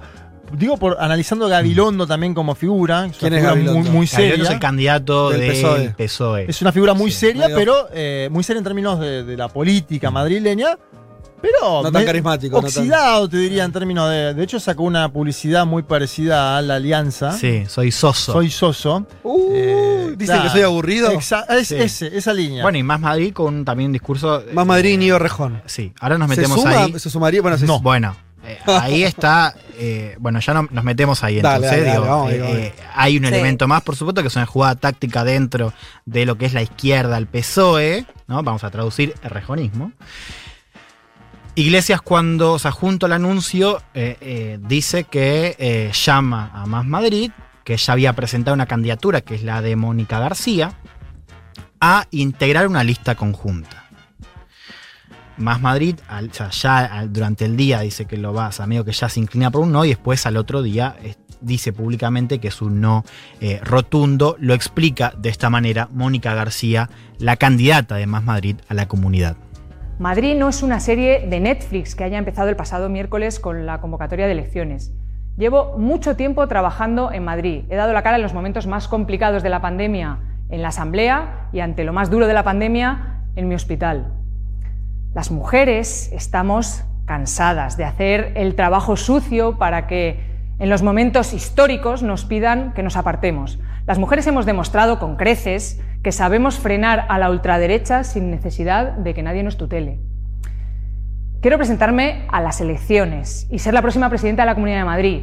Me apetece, me gusta, tengo buenas ideas y tengo mucho trabajo a la espalda.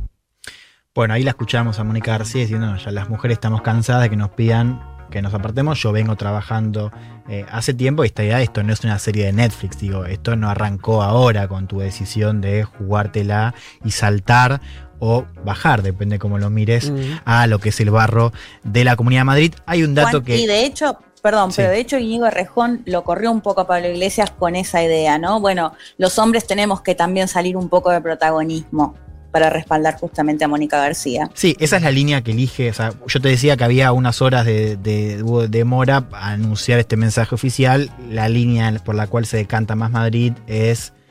Bueno, no, un varón no le puede pedir a una mujer que además viene trabajando hace mucho tiempo eh, que se aparte Pero, y perdón, que lo perdón, no estoy entendiendo bien. O sea, A ver. son dos fuerzas políticas distintas. Sí. Sí. ¿Y, qué, qué- Y otra qué cosa más. No, y aparte, ver, aparte van a sumar de conjunto, porque ella lo que dice después en un momento, analizando el lanzamiento de Iglesias, dice, no me cabe duda que sumaremos, dice en un tramo final, lo que a mí me da a entender, obviamente, defiende su candidatura, en un principio, por la lucha social, ella es anestesista en un hospital importante de Madrid, es decir, dice, yo estuve en la, en la mala, quiero ser candidata, Sí. me apetece, eh, y por otro lado, dice, no me cabe duda que sumaremos, creo que él está tirando una especie de guiño.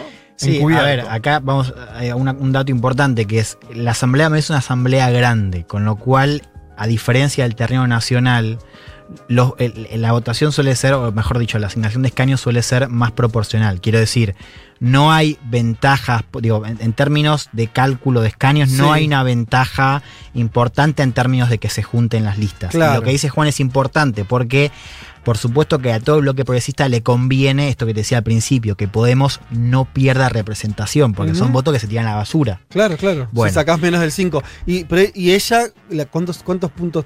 qué- Hoy está, o sea, hoy digo, como Está más o menos, no. Ah. O sea, en las encuestas está PSOE primero con Gabilondo, después más Madrid. Recordemos hoy en la comunidad, hoy en la comunidad, el partido de, de Rejón tiene más representación que Unidas Podemos. Ok. Le fue mejor en las elecciones.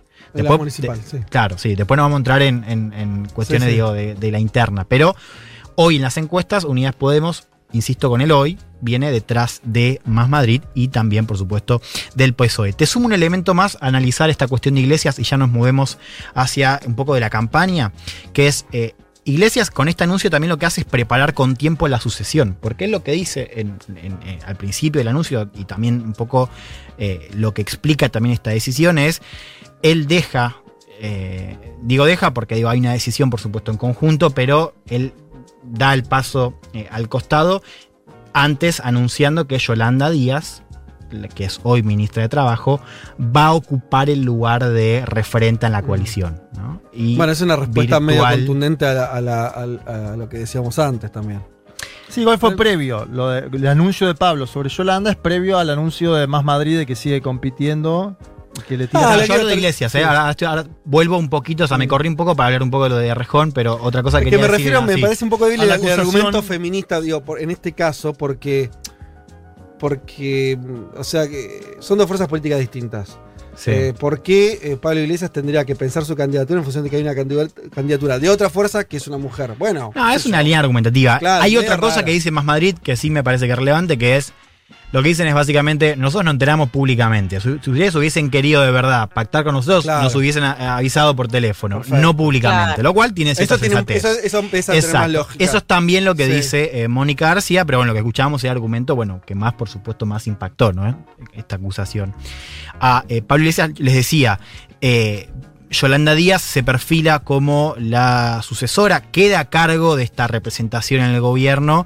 eh, como vicepresidenta tercera en este caso, Iglesias tiene la vicepresidencia segunda, ahora baja de rango porque lo que dice PSOE es si vos te querés quedar con el eh, Ministerio de Trabajo, no podés quedar como vicepresidenta segunda, porque acá hay un tema de, Claro. de rangos. Como Pedro, eh, Pedro, como Pablo tenía la, la vicepresidencia social y tenía un rol como ministro social, como Yolanda Díaz tiene un rol más económico, queda como tercera.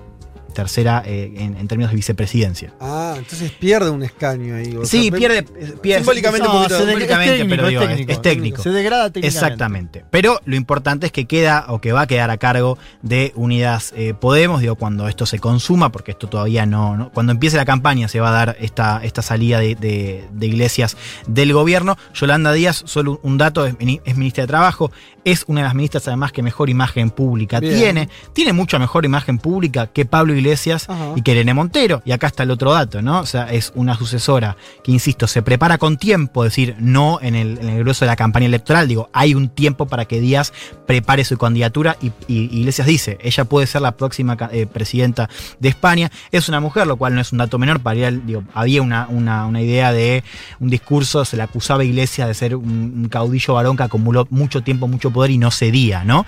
Y es importante porque a quien le cede, entre comillas, ese lugar no es su esposa, lo cual era otra acusación, esta idea de que en Podemos había cierto nepotismo, ¿no? Y que entonces eran Iglesias y Montero, no es su esposa, sino Yolanda Díaz, eh, una persona además que viene, que está más ligada a Izquierda Unida que a Podemos. Esto también es un dato importante. Pasemos rápido a contestar a lo que ustedes se, se preguntan, que es, y nos preguntamos todo, que si puede la izquierda ganar Sí. en la Comunidad de Madrid. La respuesta primera es que está muy difícil. Está muy difícil porque hoy el escenario, eh, diría, más probable, eh, tanto por encuestas, pero incluso como ya venía de antes, es un escenario donde Ayuso esté gobernando sola, porque le, porque le va bien, o el PP con le alcance con solamente Claro, su bancada. Esa es una opción. La segunda opción es eh, el eh, PP gobernando con los votos de Vox, ¿no? Ahora, por supuesto, falta que se acomode el tablero. Yo estoy hablando de Sí, hoy. ¿cómo ¿no? está la foto? Hoy está difícil y lo dicen incluso dentro de Podemos.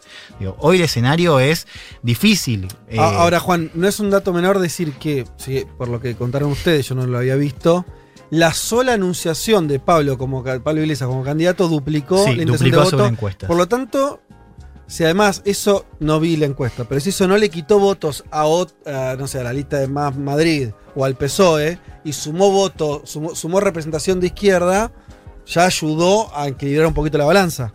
Claro, a ver, eh, yo les decía, Iglesias no apuesta a ser el presidente de la Comunidad de Madrid, lo que hace, lo que, lo que intenta hacer o la apuesta se explica más por movilizar votos de la izquierda. Presten atención a lo que dice Iglesias y lo va a decir todo en la campaña, que es, acá está en juego que la ultraderecha llegue al gobierno de Madrid. El asalto de Madrid. dice. Claro, el asalto de Madrid. Por eso hay una idea de movilizar y de polarizar con la ultraderecha. Claro, el problema es que, es que moviliza, o no el problema, pero digo, lo que hay que advertir es que Iglesias moviliza tanto a favor como en contra. Claro. Eh, Es decir, moviliza tanto a la izquierda para que salga a votar como a la derecha que ve Sí. en Iglesias, bueno, por supuesto, un adversario con el cual es más fácil también polarizar. Un dato importante que es que Madrid, digo, este dato es para tener en cuenta lo. No voy a decir de derechas, pero digo, lo diferen- la diferencia de Madrid con otras capitales europeas que suelen ser más progresistas. Digo, Sí. pensemos, bueno, Madrid no. Mm. Fíjate, el PP gobierna Madrid desde el 95. Son 26 Wow. años de hegemonía. La izquierda ganó tres elecciones en 20 años y esas después terminó, o sea, no terminó gobernando. Nada que ver con la configuración que hay en Barcelona. Exactamente. En otra, en otra ciudad Desde muy el importante de 95 en la comunidad que gana y que gobierna, eh, que gobierna, mejor dicho, el acordar partido a alguna ciudad de acá de la Argentina. popular. También puede ser. ¿no? No es tan progresista como pensamos, diríamos, ¿no? Eh, en fin, bueno, les decía esto de la movilización y para ten- entender también cuál es el discurso del PP ahora que llega a Iglesias como eh, candidato. Fíjense, por ejemplo, lo que dice eh, Díaz Ayuso cuando le preguntan sobre el candidato de Unidas Podemos. Ayuso que dice en esta respuesta, dice, no voy a hablar de él, pero después, por supuesto, habla de él. La escuchamos. Con respecto a Pablo Iglesias, yo creo que Pablo Iglesias está acabado y no le voy a dedicar un minuto. Él tiene que hacer su campaña, no seré yo la que alimenta a un personaje y a, sobre todo a una candidatura que no representa en absoluto lo que yo quiero para Madrid. Eh, yo no quiero para Madrid lo que los socios del entorno de ETA o los independentistas quieren, por ejemplo, en Cataluña. Yo no quiero que en Madrid se quemen las calles, yo no quiero que en Madrid se, des- se destruya el empleo, yo no quiero ni las algaradas ni las revoluciones que están provocando los socios de iglesias. Gracias, gracias. Tranqui. Sí, moderado, ¿no? El Muy discurso tranqui. de Díaz Ayuso. Uno de los ejes de, ese, de esa- esos lemas ahora para esta campaña es comunismo-libertad. Eso va a ser uno de los Claro, lemas del eso te PP. iba a decir. Por eso, tranqui. En el ¿no? eslogan, de hecho. Eh, Para claro. ese eslogan, Leti, es el de. de Ayuso. el de del hecho, PP, dijo, no el de España Vox. me tiene, o sea, España me tiene que agradecer que Pablo Iglesias salió del Claro. gobierno también. España me debe una. Me debe una. dijo. Esa es buena, es, es Eh, divertida esa salida. Vos fijate que el PP cambió, el- el PP tenía a nivel nacional socialismo libertad, ahora es comunismo libertad. Lo cual uno dice, bueno, ya ¿qué más puede decir? ¿Qué más puede Digo, decir? Claro. eh, ¿No? Y bueno, uno de estos ejes tiene que ver con esta idea de proteger Madrid contra el avance, insisto, estoy haciendo comillas, del socialismo en, en España. Eh, yo veo acá, eh, encontré una página donde según alguna encuesta, bueno, un poco la que están hablando ustedes, los números post eh, Pablo Iglesias. Si yo sumo los escaños, está bien, falta, pero me da que el que define quién gobierna Madrid es Ciudadanos. Mirá qué buen centro me acabas de tirar. Yo veo, esto, veo Yo te esto dije, te dije, te dije hace un rato que, que Podemos antes de la decisión de Iglesias estaba cerca de quedarse fuera porque apenas rozaba. ¿Quién está muy cerca de quedarse fuera hoy del gobierno, de la asamblea, mejor dicho, de Madrid? Ciudadanos. Y claro, ¿qué es lo que pasa? Digo, ¿por qué a la derecha le conviene que Ciudadanos... Quede afuera. No, Ah. hay que ver. O no, Ahí está la apuesta, porque es, si yo como soy el PP, Sí. si yo apuesto a que Ciudadanos se va a dejar de hinchar y va a venir conmigo en un gobierno, me va a poner los votos, entonces no quiero que se quede afuera. ¿Por qué? Porque esos votos van a la basura. Porque son votos Sí. que no, no se traducen en escaños. Si creo, por el contrario, que Ciudadanos, insisto, siendo del PP, si creo que Ciudadanos va a pactar con el, progresismo, lo cual es raro porque es pactar con el PSOE, pero también con Pablo Iglesias, porque Sí. digo, es inviable que sea solo el PSOE. Bueno, entonces ahí me conviene que quede afuera. Pero pará, Eso hay otro elemento acá. Yo estoy Sí. igual con uno- unos números que no sé cuán eh, reales son, pero.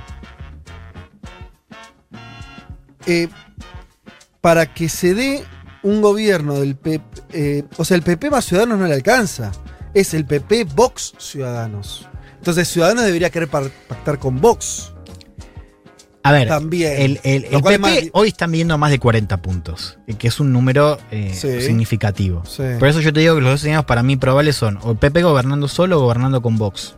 Sí. Hoy la verdad es que Ciudadanos tiene un, un rol, eh, claro, marginal, pero que puede ser decisivo en caso de que la elección le salga de otra manera, que puede ser posible también. Digo, puede haber, por ejemplo, un boom en participación por esta apuesta de iglesias y que la izquierda le vaya mejor. Digo, Mm. eso está dentro de la consideración. Está y este finito, dato no es que tiene- Ciudadanos no es que el PP tiene 55 puntos. Falta, falta más de un mes, chicos. también. Claro. Está es finito. otro 4 de mayo. Y esto, por supuesto, de Ciudadanos va a ser un tema. Te hago un paréntesis acá relevante y te lo voy a explicar después y después sí hago la conclusión, que es, hubo dos noticias importantes esta semana también. Una tiene que ver en Murcia, esto es un hito en la política española, porque el PP, que insisto, hace caer esta moción de censura con los votos eh, comprados de Ciudadanos, con tres votos, ahora le está ofreciendo entrar a tres diputados rebeldes de Vox al eh, gobierno, es decir, le ofrece la cartera nada menos que de educación y cultura.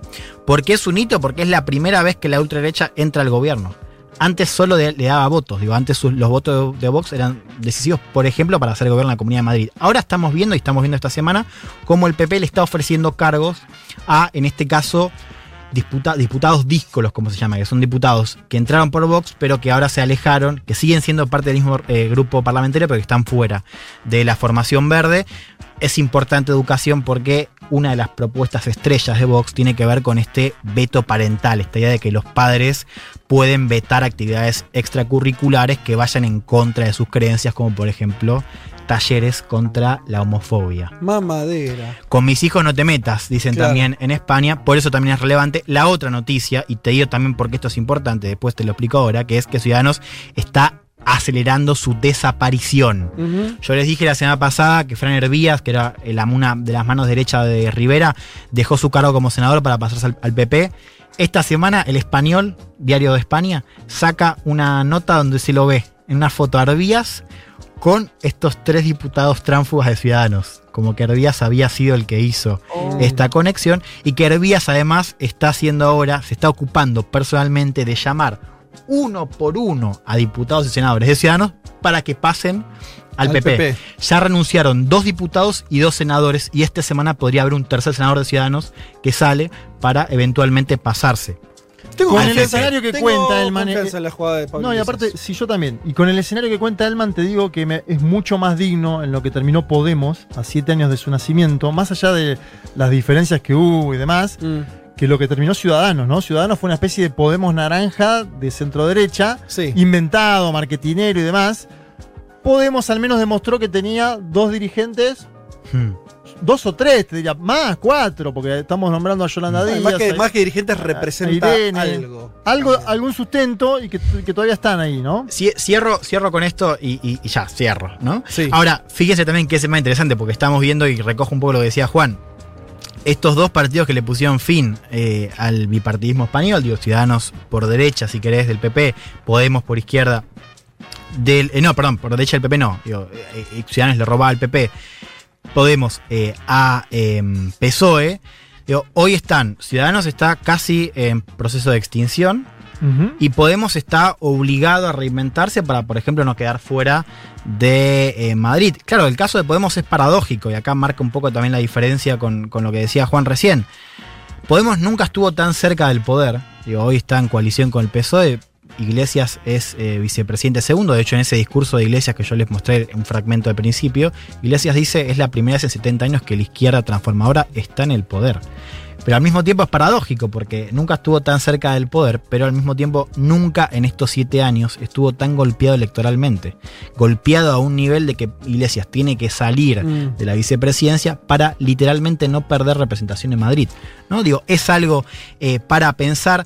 Y con esto ya sí cierro. Esto es el fin de, eh, o el principio del fin de Pablo Iglesias como dirigente nacional. Es el fin de una época, es el ¿Sí? fin de Iglesias. Sí. No sé, ¿eh? yo ahí lo pongo. Porque, Para- o sea, si baja, es decir, bajar es degradarse en un punto. Como dirigente nacional, no digo como figura de la política española, Pero- pero eh, no sí- digo el fin de la carrera de No, Pablo Iglesias, ver, el- digo como líder nacional. El iglesismo como tendencia en Podemos para mí sigue siendo mayoritario. Él termina también definiendo que Yolanda Díaz la sucesora. Yo no, no sería tan drástico no, en no, decir. no digo, igle- no digo iglesias como corriente, eh, digo iglesias Ah. como líder. O sea, li- o sea, Sí, Iglesias ah, ya como- no- como- eso es el Está digo, bien, como pero- estampita, Pero Juan, para, para, para. Si, y, eh, si, si le va bien y él es el factotum, como yo decía antes, para evitar un triunfo de la derecha en Madrid.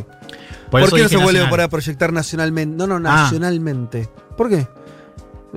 Hoy la sucesión. Hay elecciones cada La rato en sucesión en Unidas Podemos ya comenzó. Digo, sería, a mi entender, raro que, que Iglesias después de dejar la sesión, después de anunciar todo, después de. Esto, esto, esto era algo, además, que Iglesias ya venía debatiendo. O sea, Iglesias Mm. ya estaba preparado para dejar el liderazgo de Podemos. En este caso, aprovecha también esta circunstancia. Va. Puede ser, si querés, ponemos. Yo, yo creo que estamos viendo el principio del fin, dosis de- no del iglesismo Sí. y no de Iglesias en la política nacional como figura. Sí, Iglesias como líder Ah, sí, sí. nacional de Podemos, después de siete años al frente, es eh, el fin también Digamos de. que- eh, sí. digamos que hay una tradición, apoyando tu idea, hay una tradición en los partidos españoles que no- eh, eh, acá no existe tanto, que es una vez que los secretarios generales de los partidos, le pasó mucho al, al- al PSOE, por ejemplo, Mm. se recambian, bueno, se recambian, ¿no? No vuelven ja- para Sí, atrás. y a ver, y aprovecho Pero eso bueno. que decía del tema de Ciudadanos y de, de, de Podemos como dos partidos que hoy están digo, muy golpeados. Fíjate también de qué manera cambió el tablero, que hoy el- la fuerza disruptiva en ascenso, el famoso elefante en los pasillos de la política española, es Vox. Ese lugar hoy lo ocupa Vox, es un tablero que cambia rápido, un partido Podemos que también mutó muy rápido, cambió muy rápido en estos eh, siete años, que ahora está obligado a reinventarse. El primer paso y esto lo tenía que hacer, lo tenía que hacer él, lo está dando Pablo Iglesias bajando a la comunidad de Madrid, todavía le queda una última batalla, 4 de mayo, elecciones en la comunidad de Madrid.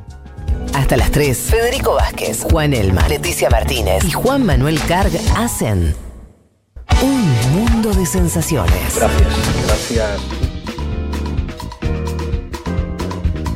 Bueno, muy bien. eh, nos estamos ahora sí yendo. ¿eh? Eh, se picó en los descuentos, dice. Eh, nada, para nada. No, No, no, estamos de acuerdo además en ello. ¿Es acaso demasiado falo para el sistema español? Dice Miguel. Bueno, es un, es, es un poco distinto, así que cuesta. Pero para mí es lindo. Eh, creo que. Mira, te voy a decir una cosa.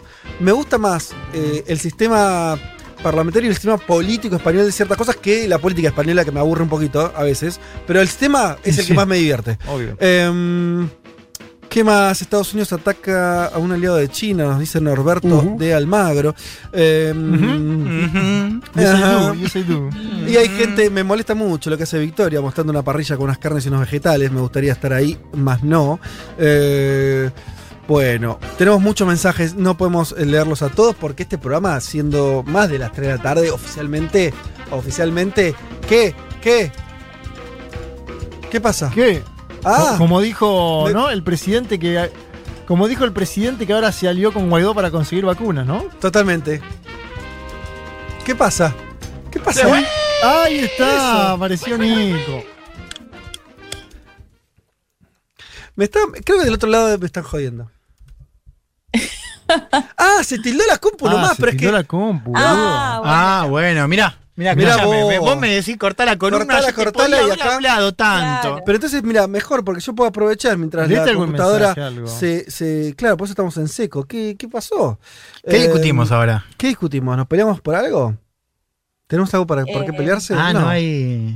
No hay cor- tema. No hay cortina tampoco. tema. No hay nada, estamos así como si fuera una M del año 1983. Me Menos España esto. y más Paraguay. Sí, tenía que venir la crítica. ¿Sabes quién? ¿sabes Hicimos? Pará, acabamos de hacer una voy a entrevista. decir, ¿sabes quién, ¿sabes quién me hizo eh, oyente explaining hoy? ¿Quién te hizo? ¿Puedes creer? Mi ¿Quién? señor padre. que Me manda un mensaje y me dice, se pronuncia Reagan, no Reagan. Gra- Es terrible, además, Ah, uno recibe mensajes diversos. Ahora, recibís de tu propio padre. Diciendo, criticándome. Un de- diría, no sé si califica de detalle. Pero a ver, decilo de ahora. los mejores tuiteros que vi. tu Matemos al padre en vivo, decilo. No, no, no. ¿Qué- qué- Es, es una metáfora. ¿Cómo querés que de lo los diga? mejores tuiteros que he visto. El gran tuitero, sí. Decir Reagan. Gran padre también. Decir Reagan así. Reagan, No, como, como Ah, lo tenés que decir. entiendo que sería algo más como Reagan. ¿Cómo? Reagan. Reagan. Un poco más E y no Reagan, I. Reagan. Eh, y, mi, y yo le digo, sos un oyente explaining. Y él me dice, pero no lagarto. Una excelente respuesta, porque mi padre además es socio de la comunidad Futurock. Eh, entonces dice, bueno, está bien, oyente explaining, pero eh, aporto, vieja. Así que está Qué muy grande, bien. Volvió, volvió la computadora, volvió ¿Cómo, todo. cómo le dice tu papá Forsyth? Ese es el tema. Oh, buena pregunta. Creo que se está enterando hoy que existe ese candidato peruano. Bien, esto ahora sí nos despedimos. Eh, volvió la computadora a funcionar. Ahí está, ahí está. Nicolás fue el que tildó todo. Eh, señoras y señores, eh, muchas tardes y buenas gracias. Muy bien, como siempre, agradeciendo este, a todo este gran equipo. Empezamos por David Eskenazi, su puesta en el aire. Natalia Espósito de la producción junto a Yelén Verdinas. Esta mesa. Leti, estuviste del otro lado, te sentimos menos de lo que hubiéramos querido. Pero bueno, Sí. ya el domingo que viene estarás este, acá. Para... Sí, y son, son las complicaciones de la virtualidad, pero bueno, muy necesarias en este momento. No, pero eh, bueno, pero tuviste tu momento riganiano que le dio, eh, imprimió de color a todo este programa. Excelente columna como siempre. Hay muchos Se también que la, sí, muchos mensajes. que la felicitaron y nosotros por supuesto también. Eh, ¿A quién le toca el domingo que viene? Me ¿Quién- tomo yo, porque Juan Elman después viaja. Entonces me toca. ¿Cómo viaja? Sí, el, el otro. Nah, Pero bueno. Hago programas de Tandil. Ah, Viaja, viaja. viaja, viaja. Pero- O sea, no va a Brasil, por suerte. No, no. La la- cepa la cepa salamín. salamín. No traigas la cepa salamín. debería traer varios. No, debería traer. Salamines ¿no? sí, y Embutidos, quesos. fiambres, Sí. quesos. Me Yo comprometo al aire a traer dale. embutidos. Yo estoy comiendo Ok. mucho salamín y queso real, así que por favor. Y no traigo pan. pero después No, el, el pan. próximo domingo me va a tocar a mí hacer virtualidad de nuevo. Bueno, vale, sí. guarden un poco. Ah, así, es es así. Es así, Leti. Bueno, de hecho, no- vivís cerca, venís a buscar algo, Leti. Nos reencontramos el domingo que viene, entonces, en la forma que sea, virtual, presencial, mixta, etcétera. Pasen un buen domingo. Se quedan escuchando a Darío Stanriver. Domingo que viene a las 12 del mediodía. Nos escuchan a nosotros. Chau.